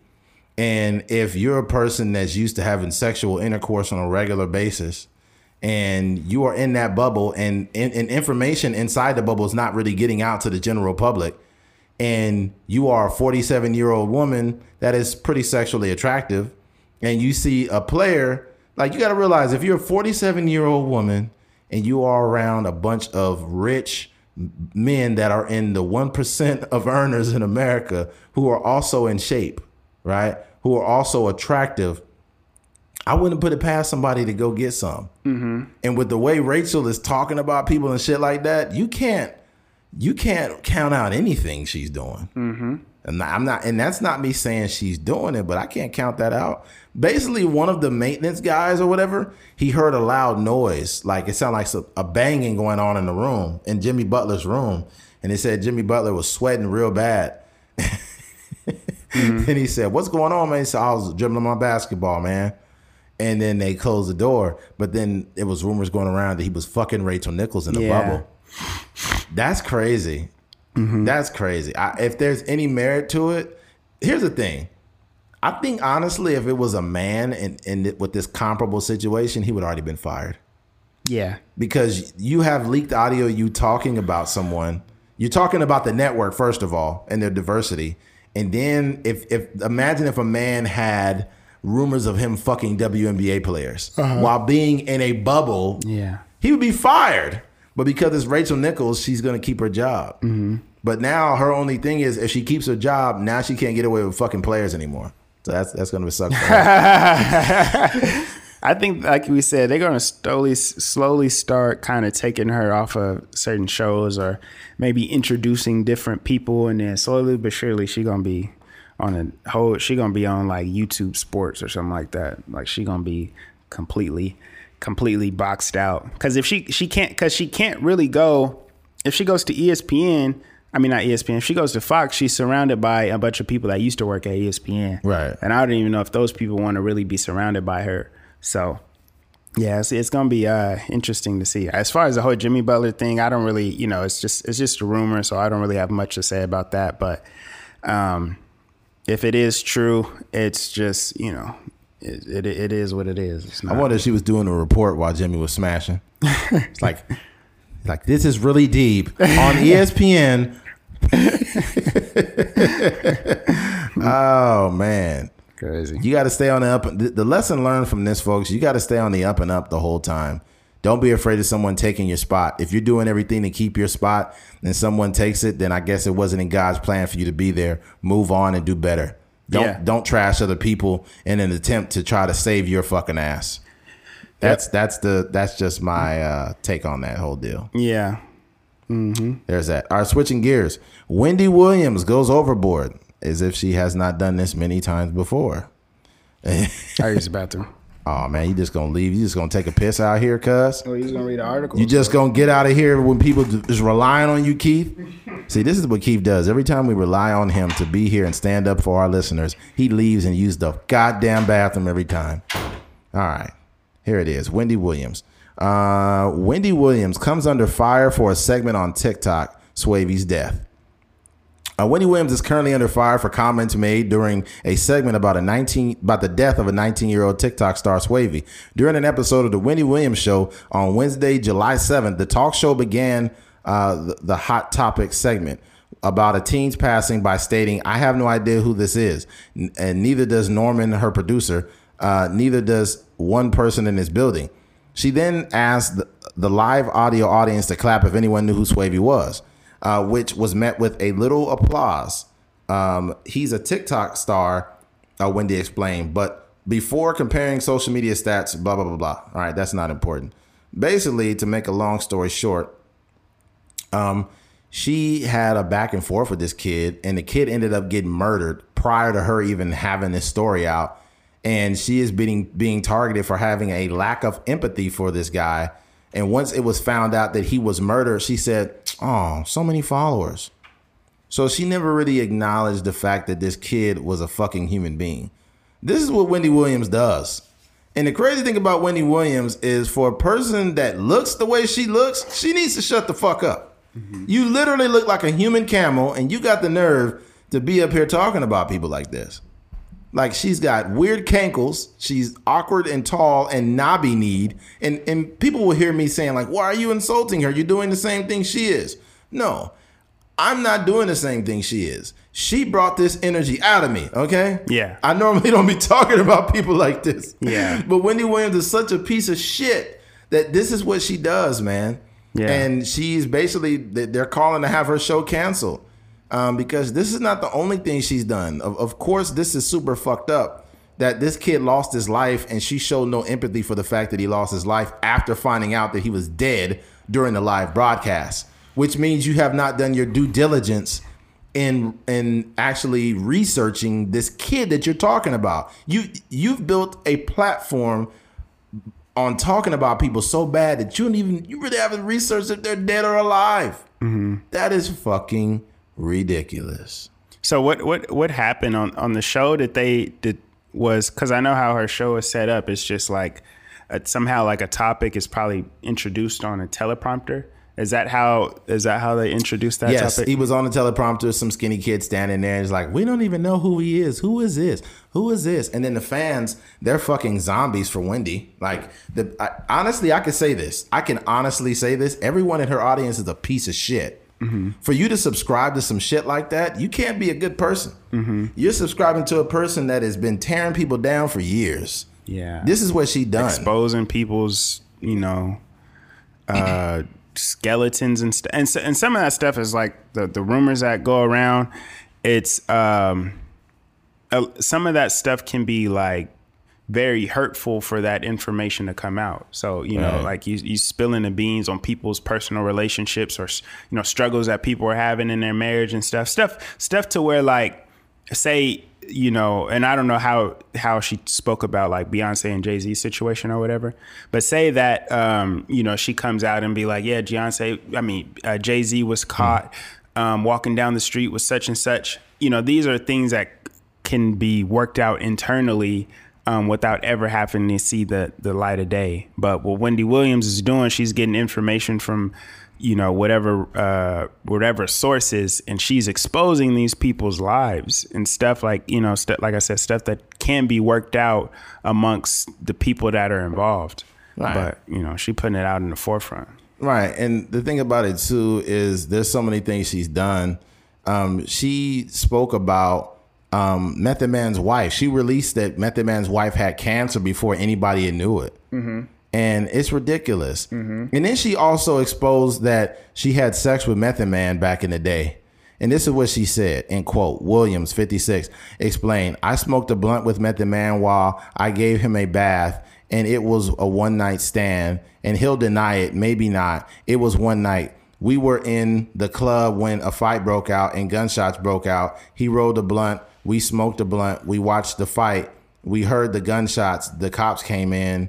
Uh, he was rolling with the with the car from the Staten Island with the whole clan and their people. I guess I batted my eyes and rocked my shoulders. Uh, you know how I do. And I said, "You want to come over?" And he said, "Yeah." So here's the problem. First People of all, was really smashing Wendy Williams like that. yeah, but he probably was high, drunk, and Wendy didn't look as horrible as she does now. Mm-hmm. So those three things, he's like, "Fuck it, I'll hit it." Right. But here's the problem. If let's run this back. What if a man exposed the fact that he fucked somebody from in the past? He would get canceled for that shit. If he says, "Yeah, I fucked that. I used to fuck Jessica Alba," can you imagine what kind of repercussions you will have as a man if you expose a person? Not even expose. You're not exposing anyone. You're only exposing people to how much of a piece of shit you are. Mm-hmm. You We're adults. We you, we don't kiss and tell. Mm-hmm. You don't kiss and tell. That's not okay. Mm-hmm. Even though this platform is not a huge platform, if I was talking about girls by name that are real people, about how yeah we used to fuck uh, a couple times. I fucked her here, then I fucked her at my house, then I fucked her at her house, and it was on the podcast.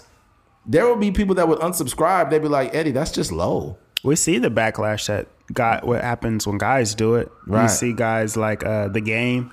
You Oh, know, yeah. How many people? we called him corny? yeah, Yeah. I mean, talked about we talked about him. So Yeah, he was, he had a song talk about Kim Kardashian, how he had his dick in her throat and she was gagging or some shit. And I'm thinking like, dude, stop it. yeah. Kim Kardashian's a mother. You know, also, having sex with a girl is not a prize. it's yeah. What do you mean? What? I'm saying it's not like it's not anything to like glamorize. No, like it's you, not. it's not. You can't. You know, like you know how like if you're a, a, a Kobe Bryant or Michael Jordan at the end of your career when you retire, you sipping Right. cognac or something like that. You could be like, "Yo, man, I got all these rings on my hand," but when you are, are sitting there and that same conversation comes up about like women you slept with, it, it doesn't hold up. Like that's not really anything to brag about. Not at all. Because you got to understand, these women are living different lives now. Mm-hmm. There are girls that I knew back in college that was hoes. They they was getting fucked by a lot of dudes, and now they are mothers, they're wives, they're they're they're you know totally different people. Mm-hmm. So it, it's just it just doesn't make sense for you to look backwards and be like, oh yeah, she a hoe, like or I I fucked them, almost like it's in present tense. No. Hmm. You fucked a you fucked that chick when she was 19. Like, mm-hmm. you know, like we're in our 30s now. Yeah. Like any girl I dealt with in college, that's almost avoided situation. There's some girls that I fucked with in college, and now they just live their lives are just so cr- ridiculously different. Yeah. You know, they got their mothers, they got a mother, their mothers of four, mothers of three with you know live in big nice houses. They got a real husband. Mm-hmm. Like, why would I ever? why would I ever? There would never be any excuse Yeah. for me to say anything. Yeah, that's real. Uh, The same goes for uh, for women. Like for Method Man, he's in a, such a different position in his life. He acting now, Yeah. lifting weights and whatnot. Like you just a flash in the pan. Yeah, I don't. And what it is, it must it must have been a slow week for you, Wendy. Must have been a slow fucking week that you was like, you know what? There's no real. That you know what? I'm gonna drop a bombshell on everyone. Like, it, it's weird. Like, in your life is fucked up. You, her husband, like, was cheating on her and had a baby. Had a whole nother Had a life. whole nother life while he was with you. Let's talk about that, Wendy. Let's talk about the fact that your husband is a piece of shit. Mm-hmm. Let's talk about that. Let's talk about him having a child by another woman while he was you was you were funding him basically, paying for mm-hmm. his lifestyle. Let's talk about how stupid you look. Let's talk about that. Mm-hmm. You know, and it's like I don't. When I remember when Wendy passed out, she fainted from some reason on the show. Mm-hmm. I didn't give a fuck. yeah, I was like, I didn't care. And, you know, from an empathetic standpoint, I want everybody to be healthy. But the fact that I'm supposed to be like, oh my God, I'm glad Wendy is okay. Man, fuck Wendy Williams. yeah. You know how much pain she's caused people for saying all this bullshit? Mm-hmm. Like, yo, the, the number one advice I give Wendy is just go somewhere and shut the fuck up. I think that you've made, go, you know what? Go start a podcast, Wendy. You, you're doing an antiquated way of creating content. Your shit's dead now. Go create a fucking podcast. You can make just as much money being a piece of shit. Go ahead and do it. Right? Uh, that I think that I don't even know if she has a podcast. I don't know if she does or not. I think she's still getting away with putting this bullshit on TV right now. Yeah. Uh, Yeah, it's it's it's unfortunate. Uh, The thing the thing that um, I see the most in I guess the thing that is most annoying for me is that she still hasn't really dealt with her own personal relationship. Right. Like she, she for, for years and years and years, she's outing people and exposing people. This person is gay. This person is this. This person is cheating on their on their wife. This person is, you know what I mean? And all these different scenarios and stories are coming out. Um, but when she was trending for weeks and weeks and weeks because her husband was doing certain things and you know the you know all the information started to come out um, and Charlemagne was telling his side of the story in certain situations, she just kind of tucked tucked away. You know, she there was never really. I think she did address it, but there was never the at the the extent in which she talks about these other people. She didn't give her personal story that same energy. No, she so, didn't. Yeah, that's a problem. Yeah, yeah, and now she's just back to normal. She's back, you know, Sad. saying the same sort of things. You've like built you've built a career off projecting your own sorry ass life on other people, mm-hmm. and you hate your life so much that you want people to feel the same pain that you feel on a daily basis mm-hmm. when you walk around looking like a goddamn camel all the fucking time. And now you want people to feel that. They had a picture of Wendy Williams getting out of the car and her ankles was the same size as her thigh. I've never seen no shit like that, dude. It was like one leg. Her leg was like a like a hot dog, all the way from the thigh down to the ankle. Yeah. What the fuck, man? I don't know who put her together, but I don't know, man. I gotta go. You know how you know how some kids take the arms and shit off of Barbie dolls? Mm-hmm. It looked like they put the motherfucking arms where the legs supposed to be. you old Toy Story looking ass. you know how the baby is connected to the little toy, the wrong toy. Wendy do look like some like a three year old drew her, like a three year old boy though. Yeah, because you know, like we we starting to understand like you know, like I guess around like three or four, we're starting to understand the difference between like men and women. Yeah, yeah, right. Yeah. But we still aren't like great artists, so you draw like a stick figure, yeah. but then you draw big old titties. So it's just.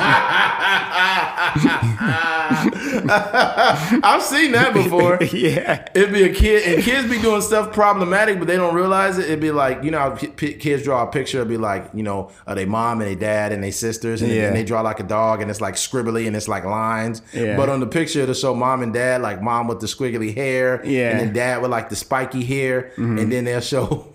the mom with the big old titties with the, yeah. nip, the nipples on it, and it just show a dick where dad you, you, know them weird looking dicks that people be drawing in textbooks back. Yeah. The, oh man, that's funny. You know that's a question I got. Why did so many people draw dicks in textbooks when I was coming up? I don't know, man. It's weird. It, it, in every book, people was drawing dicks all in like in the back of the book and in the front. Mm-hmm. And you're like, why are people? Why are people doing so that? So many dicks. I wonder.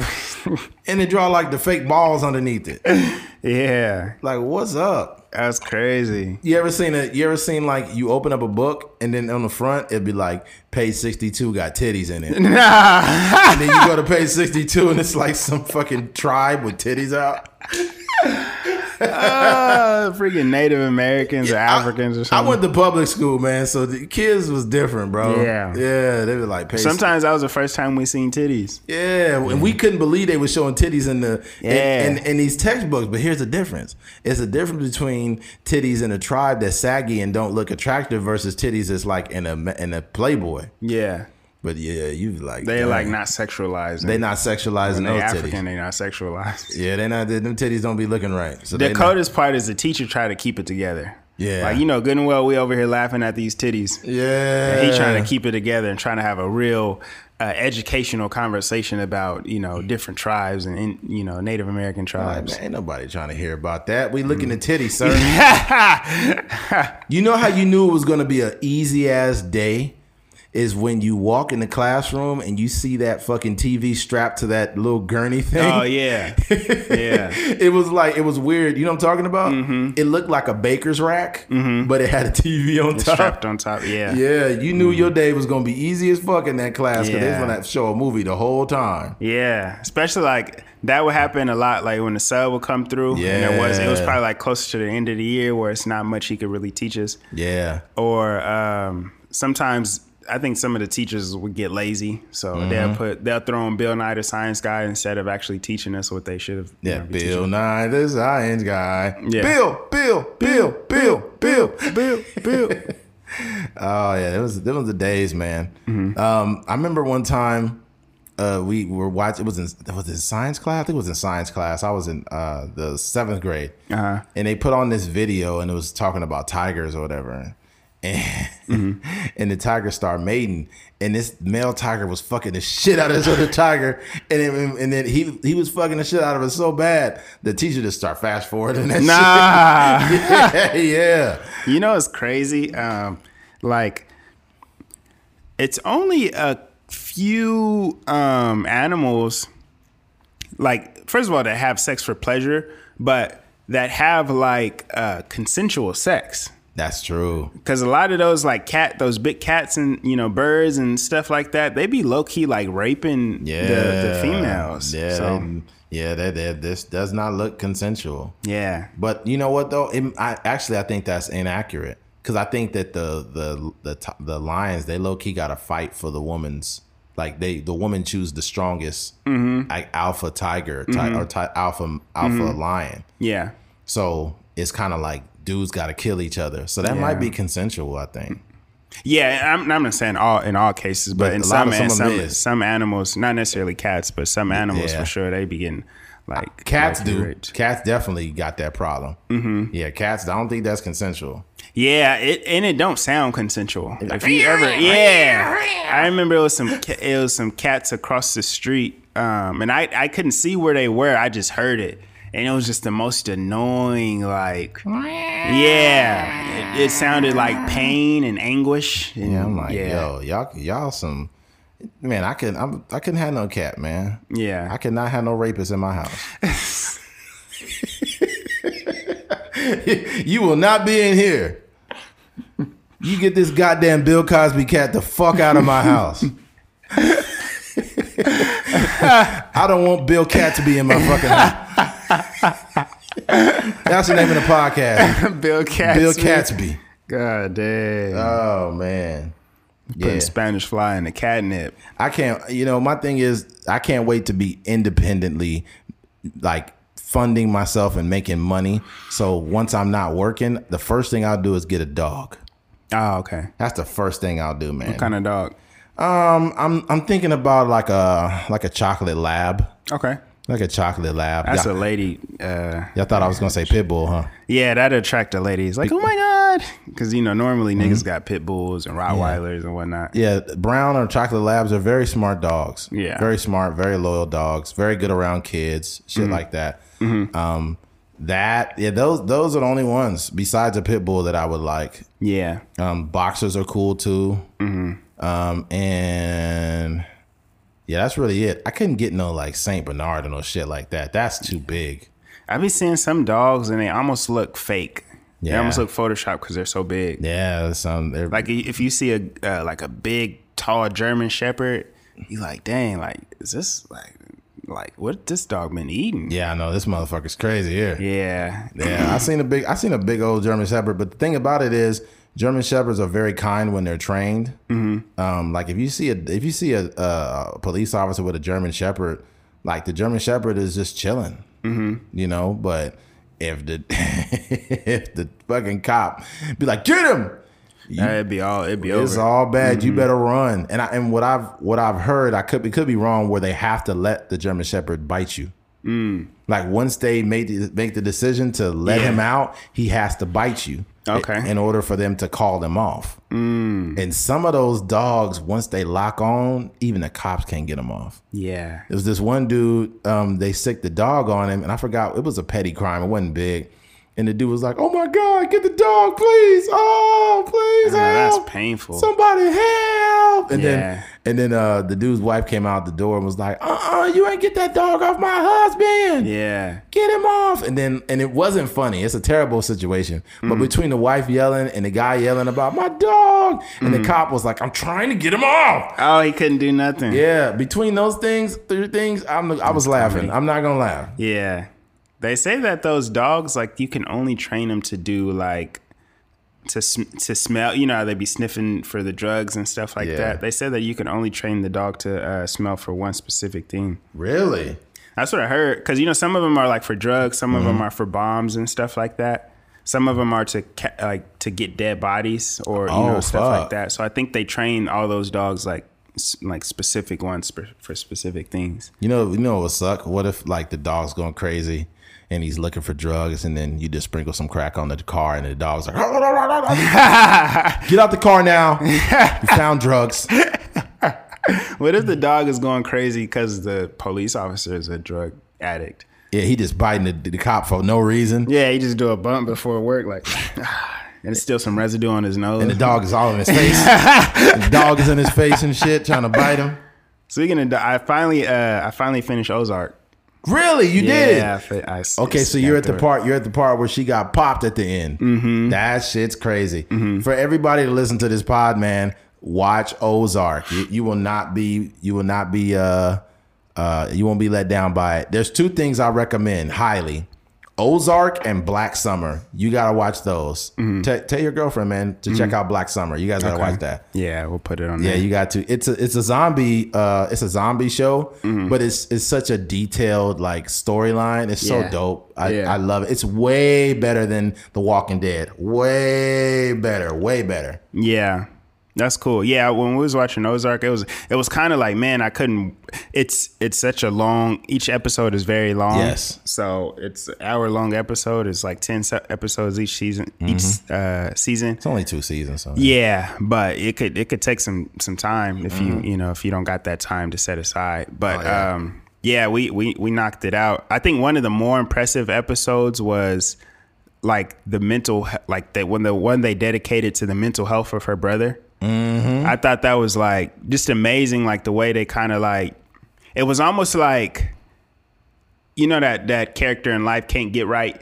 yeah, It's it was almost like that situation where it's like, hey, I'm trying everything for my brother. I'm trying to get him help. I'm trying to do this, but it's like due to his mental health Had to get rid of situation, he couldn't. Yeah, can couldn't do nothing to help him. So they had to get rid of him, man. And I was I was thinking like this guy's fucking up. Like they Mm-hmm. Yeah. got to get rid of him, and they did. Yeah. And and I think did she get rid of her? No, he got rid of her brother, right? she, uh, yeah, basically he he, um, he kept trying to call Helen, the lawyer. Yeah, yeah, yeah. yeah. and um, he he he called him or called Helen and almost told them where they were at because you know they were on the run. Yeah. because he had exposed the uh he told Helen's daughter about the whole cartel and stuff like Yeah, that. so they was like, "Yo, he got to he got to get out of here." But they basically got him, and then they just kind of left town. Mm-hmm. But when they were like at a rest stop or something, he called Helen. It was like, "Hey, I'm trying to make this right. I'm I, I just want to apologize." And Helen is like, "Yo, where you at?" And then Wendy came over and snatched the phone from him. Mm-hmm. And then after that, there was like she kind of like reconciled like hey i'm trying to help you. Like just stick here with me. Like we're gonna get you to a place. We're gonna get you to you know the city to where you could chill. Yeah. and then they stopped at a gas station and when she walked inside the gas station he was he was getting his drink or whatever and leaving but he also bought a track phone. Yeah, so when I she walked that. up to the cashier she was like hey did this man just buy did like excuse me did he just buy a uh, like a cell phone? And she was like yeah he did and then that's when she was just looking at him like it's over like i can't i can't Yeah. do I can't do nothing with him Can't do nothing with him, man. This is done.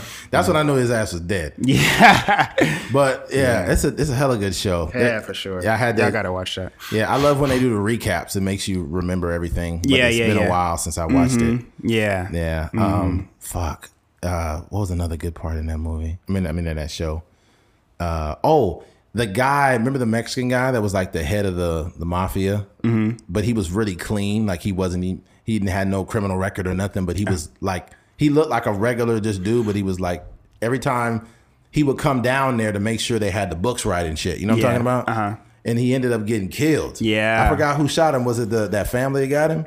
um the snails The snails shot him. Mm-hmm. Yeah, the snails fucked him up. But his character reminds me of uh, Breaking Bad.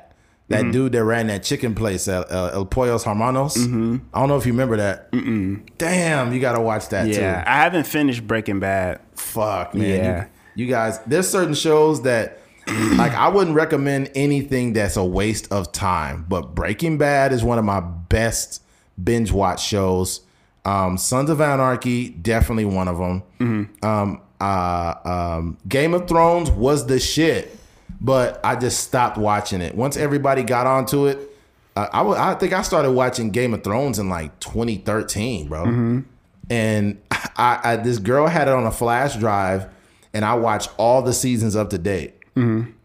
And then after that, everybody's like, "You see Game of Thrones and this, this. and then the writing started getting bad. It's like, oh Yeah. fuck this shit, man. I'm Yeah. watching this no more. But yeah, we're just blabbing. Um, switching gears. Excuse me. Um, we'll go ahead and wrap it up right now. Well, where we at, man? Uh, one forty three. Oh, 43. All right. Matter of fact, we can knock these two out. Something small. Um, sometimes our lifestyle choices directly affect our kids. Um, what I mean by that is, is sometimes the things that we do or the life that we've created for ourselves as people can affect our children. I remember uh, there was this TikTok I seen as this porn star that stated like, you know, when I have a kid, he won't be bullied or anything like that. And I thought to myself, do you realize how stupid you sound? Mm-hmm. Like your job is, and this may sound fucked up. You literally fuck people for a living on camera. You suck dick on camera for a living, right? And realistically, like if your kid gets older, and, and little kids are ruthless, they're ruthless fuckers. if you get in a con- if you get in like an argument or you guys are cracking jokes, that's why your mom sucks dick. I seen it. Your mom sucked cock. Yeah. And then if you go to an assembly or something, there'll be like a poster on the wall that some kid put up of your wa- your your mom sucking off like four guys at the same time. You have to understand that the life that you create for yourself has a direct there's a direct correlation to how your kids can be treated. They could be bullied Yeah. um uh even okay like for example even if you're lebron james i know this is kind of extreme but if you're lebron james and and you you can't send your son to public school mm-hmm. like he has to go somewhere where you know you, you kind of have to protect him because mm-hmm. you being lebron james brought that much attention to your child. Not to mention that you know you more or less into the social justice and things of that nature. So mm-hmm. it could be some people that wouldn't mind trying to hurt your kid. Yeah. so you have to protect them from that. But based on you being that person, and it sucks to say that, but yes, there is a direct correlation. Um, there was also an example I told Keith about, like if you're a same sex couple, if you, if if you're as- if it's uh, if it's two men and you got a son, men two men or two women having a kid are no less capable of raising a child than somebody who is uh, heterosexual right? It- it- as far as providing, there's no difference. But here's here's the problem. The problem is not the fact that it's a same sex couple. The problem is that society is not caught up.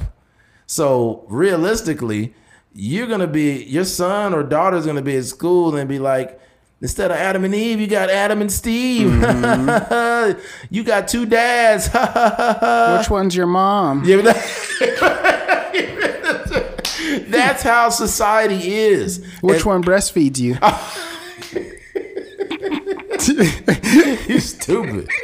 but realistically, that's the way the world is. The world has not caught up. Mm-hmm. The world is too immature, and kids are fucked up, and they will chastise, bully, and make fun of your mm-hmm. kids based on something ha- that has nothing to do with them. Yeah.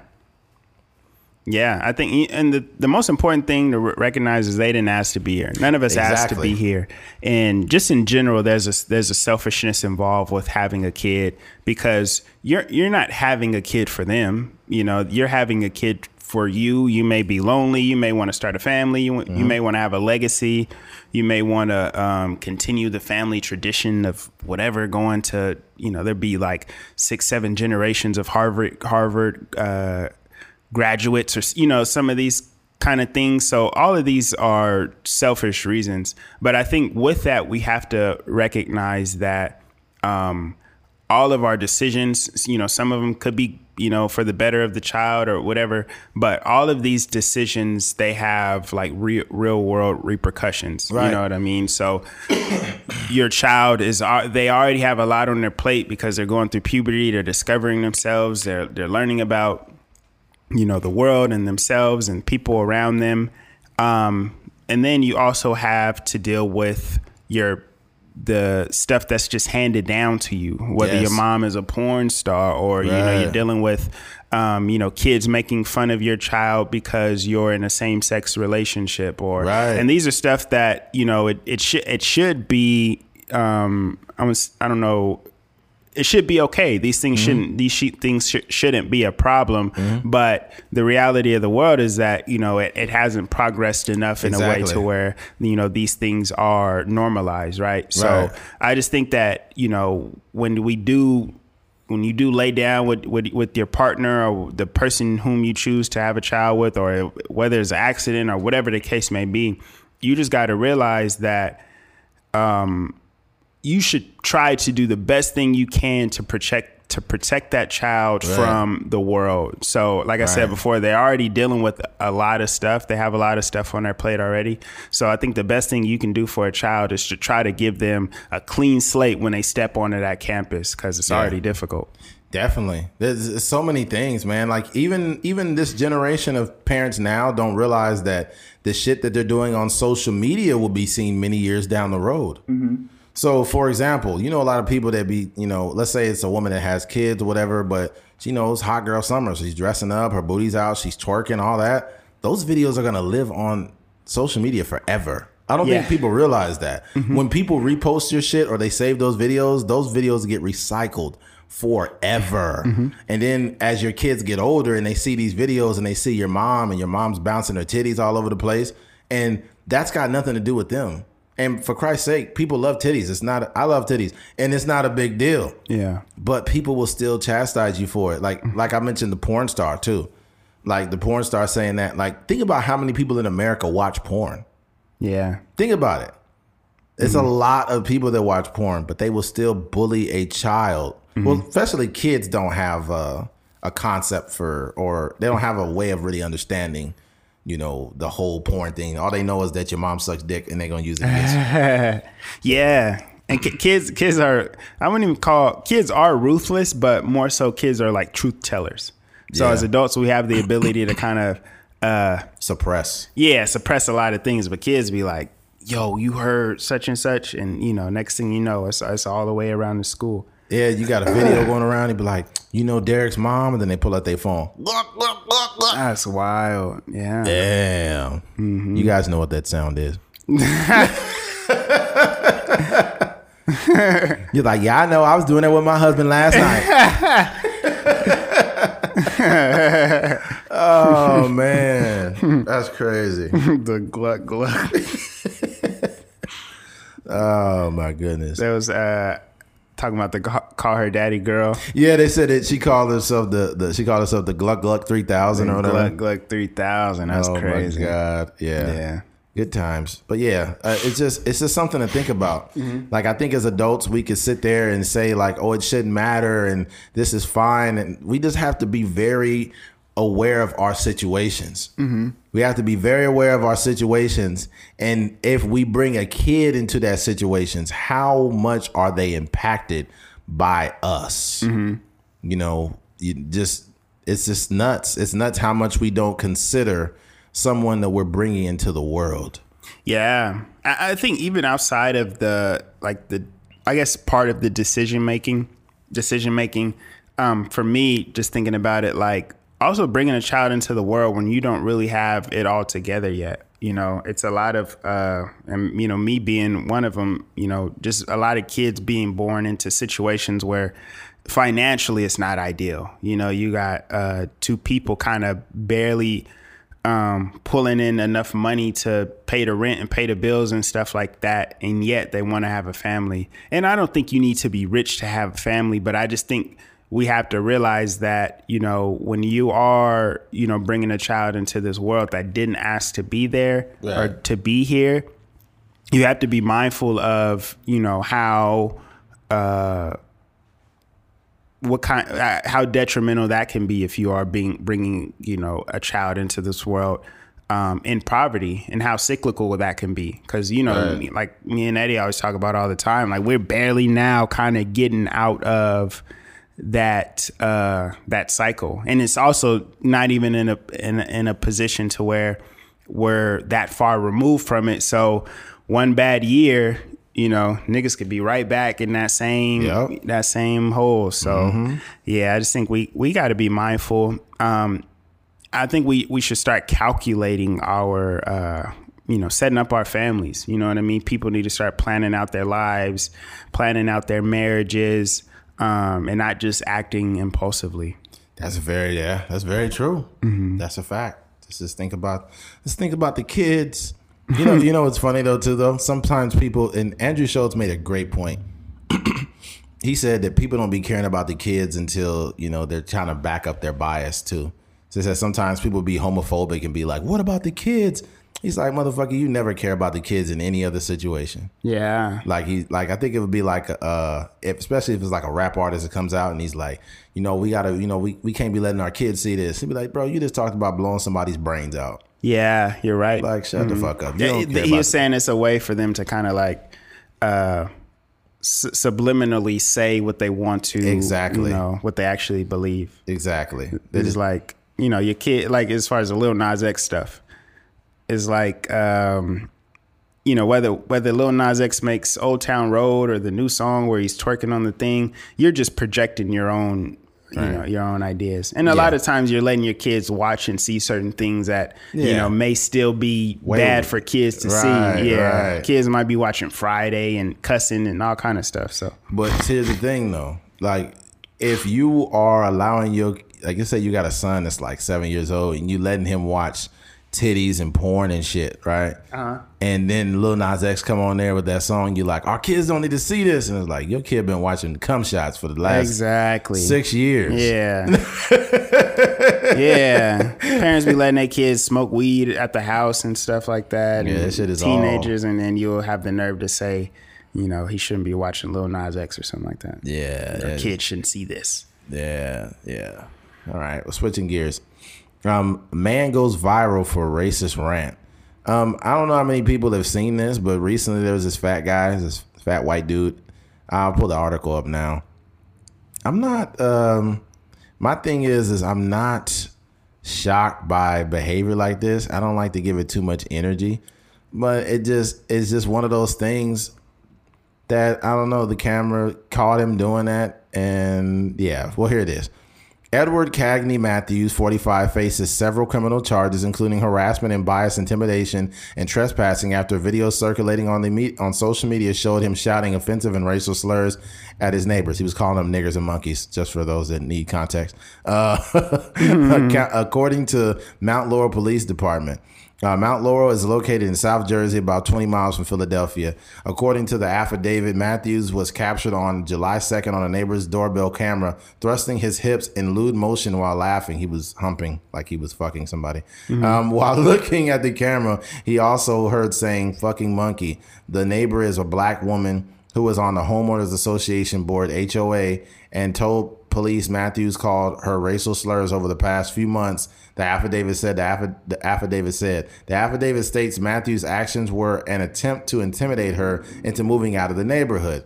The same day, according to the affidavit, Mathews allegedly hurled racial slurs and during a verbal altercation with neighbors at a different residence. The affidavit says Mathews could be heard telling the neighbors he ran other residents, African American, out of the community and that one of the residents whose husband is African American and the HOA board president reported Mathews tried to enter her home. Uh, according to the affidavit, the neighbors at the second residence told the police Mathews called them racial slurs and appeared to kiss, lick, or spit at one of the neighbors in in the in an attempt to escalate the altercation before chest bumping chest bumping him. All right, here's my problem. My whole problem is this. I don't really care to give people attention for being racist. Like that's just part of the world. I think we need to understand that, you know, racism never is it's never gonna go away. It's just a thing. It's a mm-hmm. thing that some people are. Some people are racist. I'm not gonna be losing sleep over somebody being racist. Mm-hmm. And I've heard somebody say something like, "We're not gonna stop until every ounce of racism is gone." It's like that is just a liberal ideology. This bullshit. Like, Yeah, good luck. Good luck, motherfucker. That ain't never mm. that ain't never gonna stop. People are mm. gonna be racist. It's a part of the world. It is a part racial bias is a part of shit. Um and it's fucked up. But this guy was calling him a monkey and niggers and things of that nature. I think the reason why I went viral is because overt, like out outward and loud racism is not socially acceptable anymore. Mm-hmm. This ain't the 40s where you could just call somebody a nigger and just drive by and keep going. Like nowadays, like you will be chastised for calling people niggers, but racism has evolved to where people are not calling people niggers and whatever other racial slur. It's done behind closed doors. So the ideology did not disappear. It just went to the the, the noise got low. Mm-hmm. That's the only thing that changed with racism. Mm-hmm. So when you see a fat dude like this calling people niggers and monkeys, it's gonna go viral because nobody says this in public because they don't have the balls to do it anymore. Yeah. You know what I'm saying? That's mm-hmm. all that that's the only reason why it went viral. Mm-hmm. And then a bunch of people protested outside the guy's door and whatnot. And it's like, man, I'm not I would never want to protest in front of this motherfucker's door. I, mm-hmm. it's just I'm not I want to make somebody like that that important. Yeah. So he was the this is a a neighbor that was trying to inti- like kind of like Yeah. monger these or Yeah. intimidate these people to move out. Yep. Yeah, that's good luck with that. It's 2021. Um, but yeah, I'm I'm right there with you. It's it's kind of like the only reason, like you said, these things happen is because generally, generally, if if they were uh, if he was like an intelligent racist or intelligent discriminatory person, it would have happened at an upper level where they wouldn't have even allowed black people to fill out an application or their application might have got tossed away. But you know, I guess like you said, the only reason this is uh, this is a story is because it, it doesn't happen that often. In uh, and even when I looked at the thing on YouTube, I just put racist rant. It wasn't it wasn't a lot of uh, videos that have been popping up. It was like this one was like the first five or so, and then there was one from like a four like four months ago, and then there was another one from like five months ago, and then ten months. So I was like the the like you said, the overt racism is not as popular No. as it as it used to be. And and a lot of black people look crazy calling somebody racist now because people especially like a lot of white people associate racism with overt racism. Like old school racism, like niggers get out of my country or whatever, right? That's mm-hmm. what white people consider racism. But the difference is is racism has evolved where no one is overtly being racist. It's mm-hmm. more or less the conversations being had behind closed doors. Yeah. You know, the, the ideology, the the wording is different. Things mm-hmm. have changed mm-hmm. where it's not this it's not the same stuff. Mm-hmm. So it's a lot of people confused and they're just like, oh my God. Well, in this case, black people didn't look crazy because they was using words like nigger and monkey. So everybody could see that that's racist. Yeah. Right. But when the language has changed and they'd be like, well, I pulled you over because you just look you just look like you were suspicious or you look mm-hmm. like a suspect or something. Mm-hmm. People be like, how the fuck do I look like a suspect? I'm a mechanic. I have my mechanic uniform on. Yeah. They'd be like, well, you need to get out of the car. So people don't see that as racist. Maybe the cop was just really thought he was a suspect. Mm-hmm. But the truth be told is there is a racial innuendo with a lot of things that go on in America or with other things. And let's be clear, I'm using the example of black black and white right here because that's who's involved in this situation. This is not saying that white people is the only ones in America that's racist. Yeah. For, for all those that are tone deaf. that's so the thing about it is. But as far as a racist pie, y'all take a big, pretty big slice. Yeah, if there was a if there was an apple pie that had racist white people in it, it would be a pretty uh decent be a decent sized pie. get a good chunk of that. Yeah, good little apple uh uh especially if you A talk wholesome slice, huh? Yeah, you if you had uh, I wonder what that pie would look like. It would be like uh American like American history racial stories. Mm-hmm. Like how much pie would black, white, Mm-hmm. Asian I don't know. For the Asian um one, I don't even know what they would even be on the pie. You don't think they're racist? I don't know. It's not that I don't think they're racist. I just don't know how you would even quantify like the whole because Asian people tend to be very like secluded, like they just with they people type shit. Yeah. So I don't know. Yeah, that's true. They they have they're very segregated. So I guess sometimes the only I guess this it and the real things is these actionable things like Mm. you know if the pie was like actionable stuff like Tulsa race massacre or Mm, yeah, that's a bad one. hate crimes and all these kind of things like how much would that take up? But I don't I don't see too often where um, Asians are like overtly doing harmful things to to other people. Nah. outside of like maybe some some you know following someone around a store or Oh yeah. their racism is very subtle. Yeah. yeah. I've I've I've had racism from from a lot of people, including some black people. Believe it or not. Uh-huh. Oh yeah, there's some racist black people that that is judging their own people. oh for sure That's facts. yeah But Asians will follow around the store, be like, uh, "Hurry up and buy." You be like, Mm-hmm. "Hurry up and buy." Yeah. Really? I can't shop. Goddamn. I can't take my time and shop. you think I'm stealing from your store, man? Come on, dude. Like, you got 50 items in this store. What am I going to steal? Like, please, please hurry up and buy. He was like, oh my God. I ain't never coming here again. Did, do you think like part of that whole, uh, that, uh, well, m- most of that interaction is because the, um, I think you were mentioning before, like the black dude wasn't physically intimidating. No, exactly. Mm-hmm. What it was is is the black guy seemed to be very passive, mm-hmm. and that big fat racist dude, he was like, not only is did he feel comfortable being overtly racist, but he thought that he could beat that black guy's ass. Yeah. that's why he was doing what he was doing. I think that he would have changed his tune if I was standing there. Yeah. because he seems like he's a bully. He's a mm-hmm. racist bully, and he's looking for a he's looking for uh, someone to intimidate Yeah. and you don't intimidate me. So hmm. it's like, yo, I'll be like, hey man, you either leave in five minutes or I'm just gonna fuck you up, man. Mm-hmm. Like I, you know, especially if, if my family is there and you're talking like that, and I got my wife and my kids and all of that, I gotta fuck you up. Yeah. Because now you're threatening my family. Mm-hmm. Let's be very clear here, folks. This is just a totally different topic. If you got a girlfriend or a wife or kids, you better know how to defend yourself mm-hmm. Because you're gonna come across a time where somebody's gonna be giving you a problem and you're gonna have to fuck that guy up. I'm just saying. Yeah. I'm just saying. You you you can't always just go in the house and get a gun. Sometimes you got to know how to have hand to hand combat. Yeah. And in this case, with this fat dude, uh, yeah, all you got to do to him is hit him one solid time right in his nose. He'll go down. Yeah. But uh, he seemed like the type that won't like he won't do much fighting back, but he he could talk a lot. Yeah, he looks like Peter Griffin, man. Um, Yeah. I, I think too. Um, I had a thought. Damn it. Oh, afterwards, the guy blamed alcohol, saying that alcohol played a role in him doing what he was doing. And I'm just thinking, like, just alcohol can't be an excuse. And the reason why is alcohol is pretty much truth serum. Alcohol, not to cut you off, but alcohol is also when people say that it reminds me of like the pleading insanity. kind of Yes, conversation. yeah, you fucking punk. Just stand up and say, "Look, if you if you it and say, look, I don't like black people. I'm racist. I don't like black people. I never have." I would just be like, "Okay." Like, fine. Yeah. I can't be mad at you for not liking black people. That's another thing black people need to understand. Yeah. You can't be mad if somebody says, I don't like black people. I just never have. Yeah. Being mad at them ain't gonna fix shit.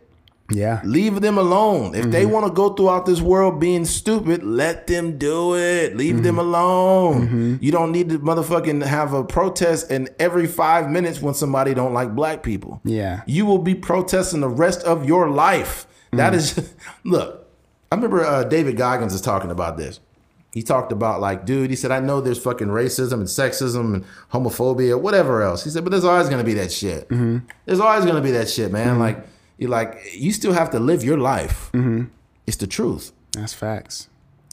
So, Yeah, I mean the the, the world. This is this is a instance, and this is why we, you know, Eddie and I, we don't give it much energy because this is just like it's regular. It's regular, Racism man. is part of the American fibers. Like this, it, it just racism is what- happening all over the world. Yeah, there was a there was a thing um, that I had seen when I was looking at this video where there was a guy, uh, there was a woman who cut cut in front of a line and she was trying to uh, she was trying to order her food, but the the um, the, the worker was basically saying like, "Hey, ma'am, you got to wait in line because you crowded these other people," and she started calling him out of his name and all this co- kind of stuff, calling him nigger and stuff, and he just kind of, and I don't know how it affected him emotionally, but I just know when. Um, he he wasn't like getting beside himself or nothing. He's just continued to do his job, and he he kind of maintained his composure. So I th- I just hope that these people start to realize that you know that the power in that the in the, in the N word it ain't like you know the 1700s or the 1800s. It's it's different now. Like Oh. you you gonna have to you gonna have to switch it up. Yeah, yeah. I don't have it. Like, if somebody called me to, like call me a nigger, I would feel bad for him. Yeah, Right? I'll just be like, damn, man, you still using that word? yeah, Man, but the one that would piss me off is colored, though. I'd be like, "What'd you say? Call me colored, motherfucker? What? yeah. You want to die, bro?" I probably would be more offended at someone calling me nigga than nigger. Oh, why is that? Because they're trying to appropriate. Yeah, they're trying to be cool. It ain't racist, dog. Get out of here. I called you a nigga because you're my. Oh, you punched me. yeah, but don't don't walk up calling black people nigga, bro. Yeah. You know what I noticed though? I think a lot of times black people do like I guess they're known as like black people are known for like being cool, I guess. So people enjoy certain things within the culture. Like I guess they want to toy around with the N word. But here's my thing. Sometimes you gotta let cultures have their shit. Italians got ways they communicate. They call each other like Guidos or whatever they call each other. Mm-hmm. Like, hey Tony, hey fucking Guido, motherfucker, hey, right? Mexicans have their thing. You know, everybody has their thing culturally. Filipinos have their thing.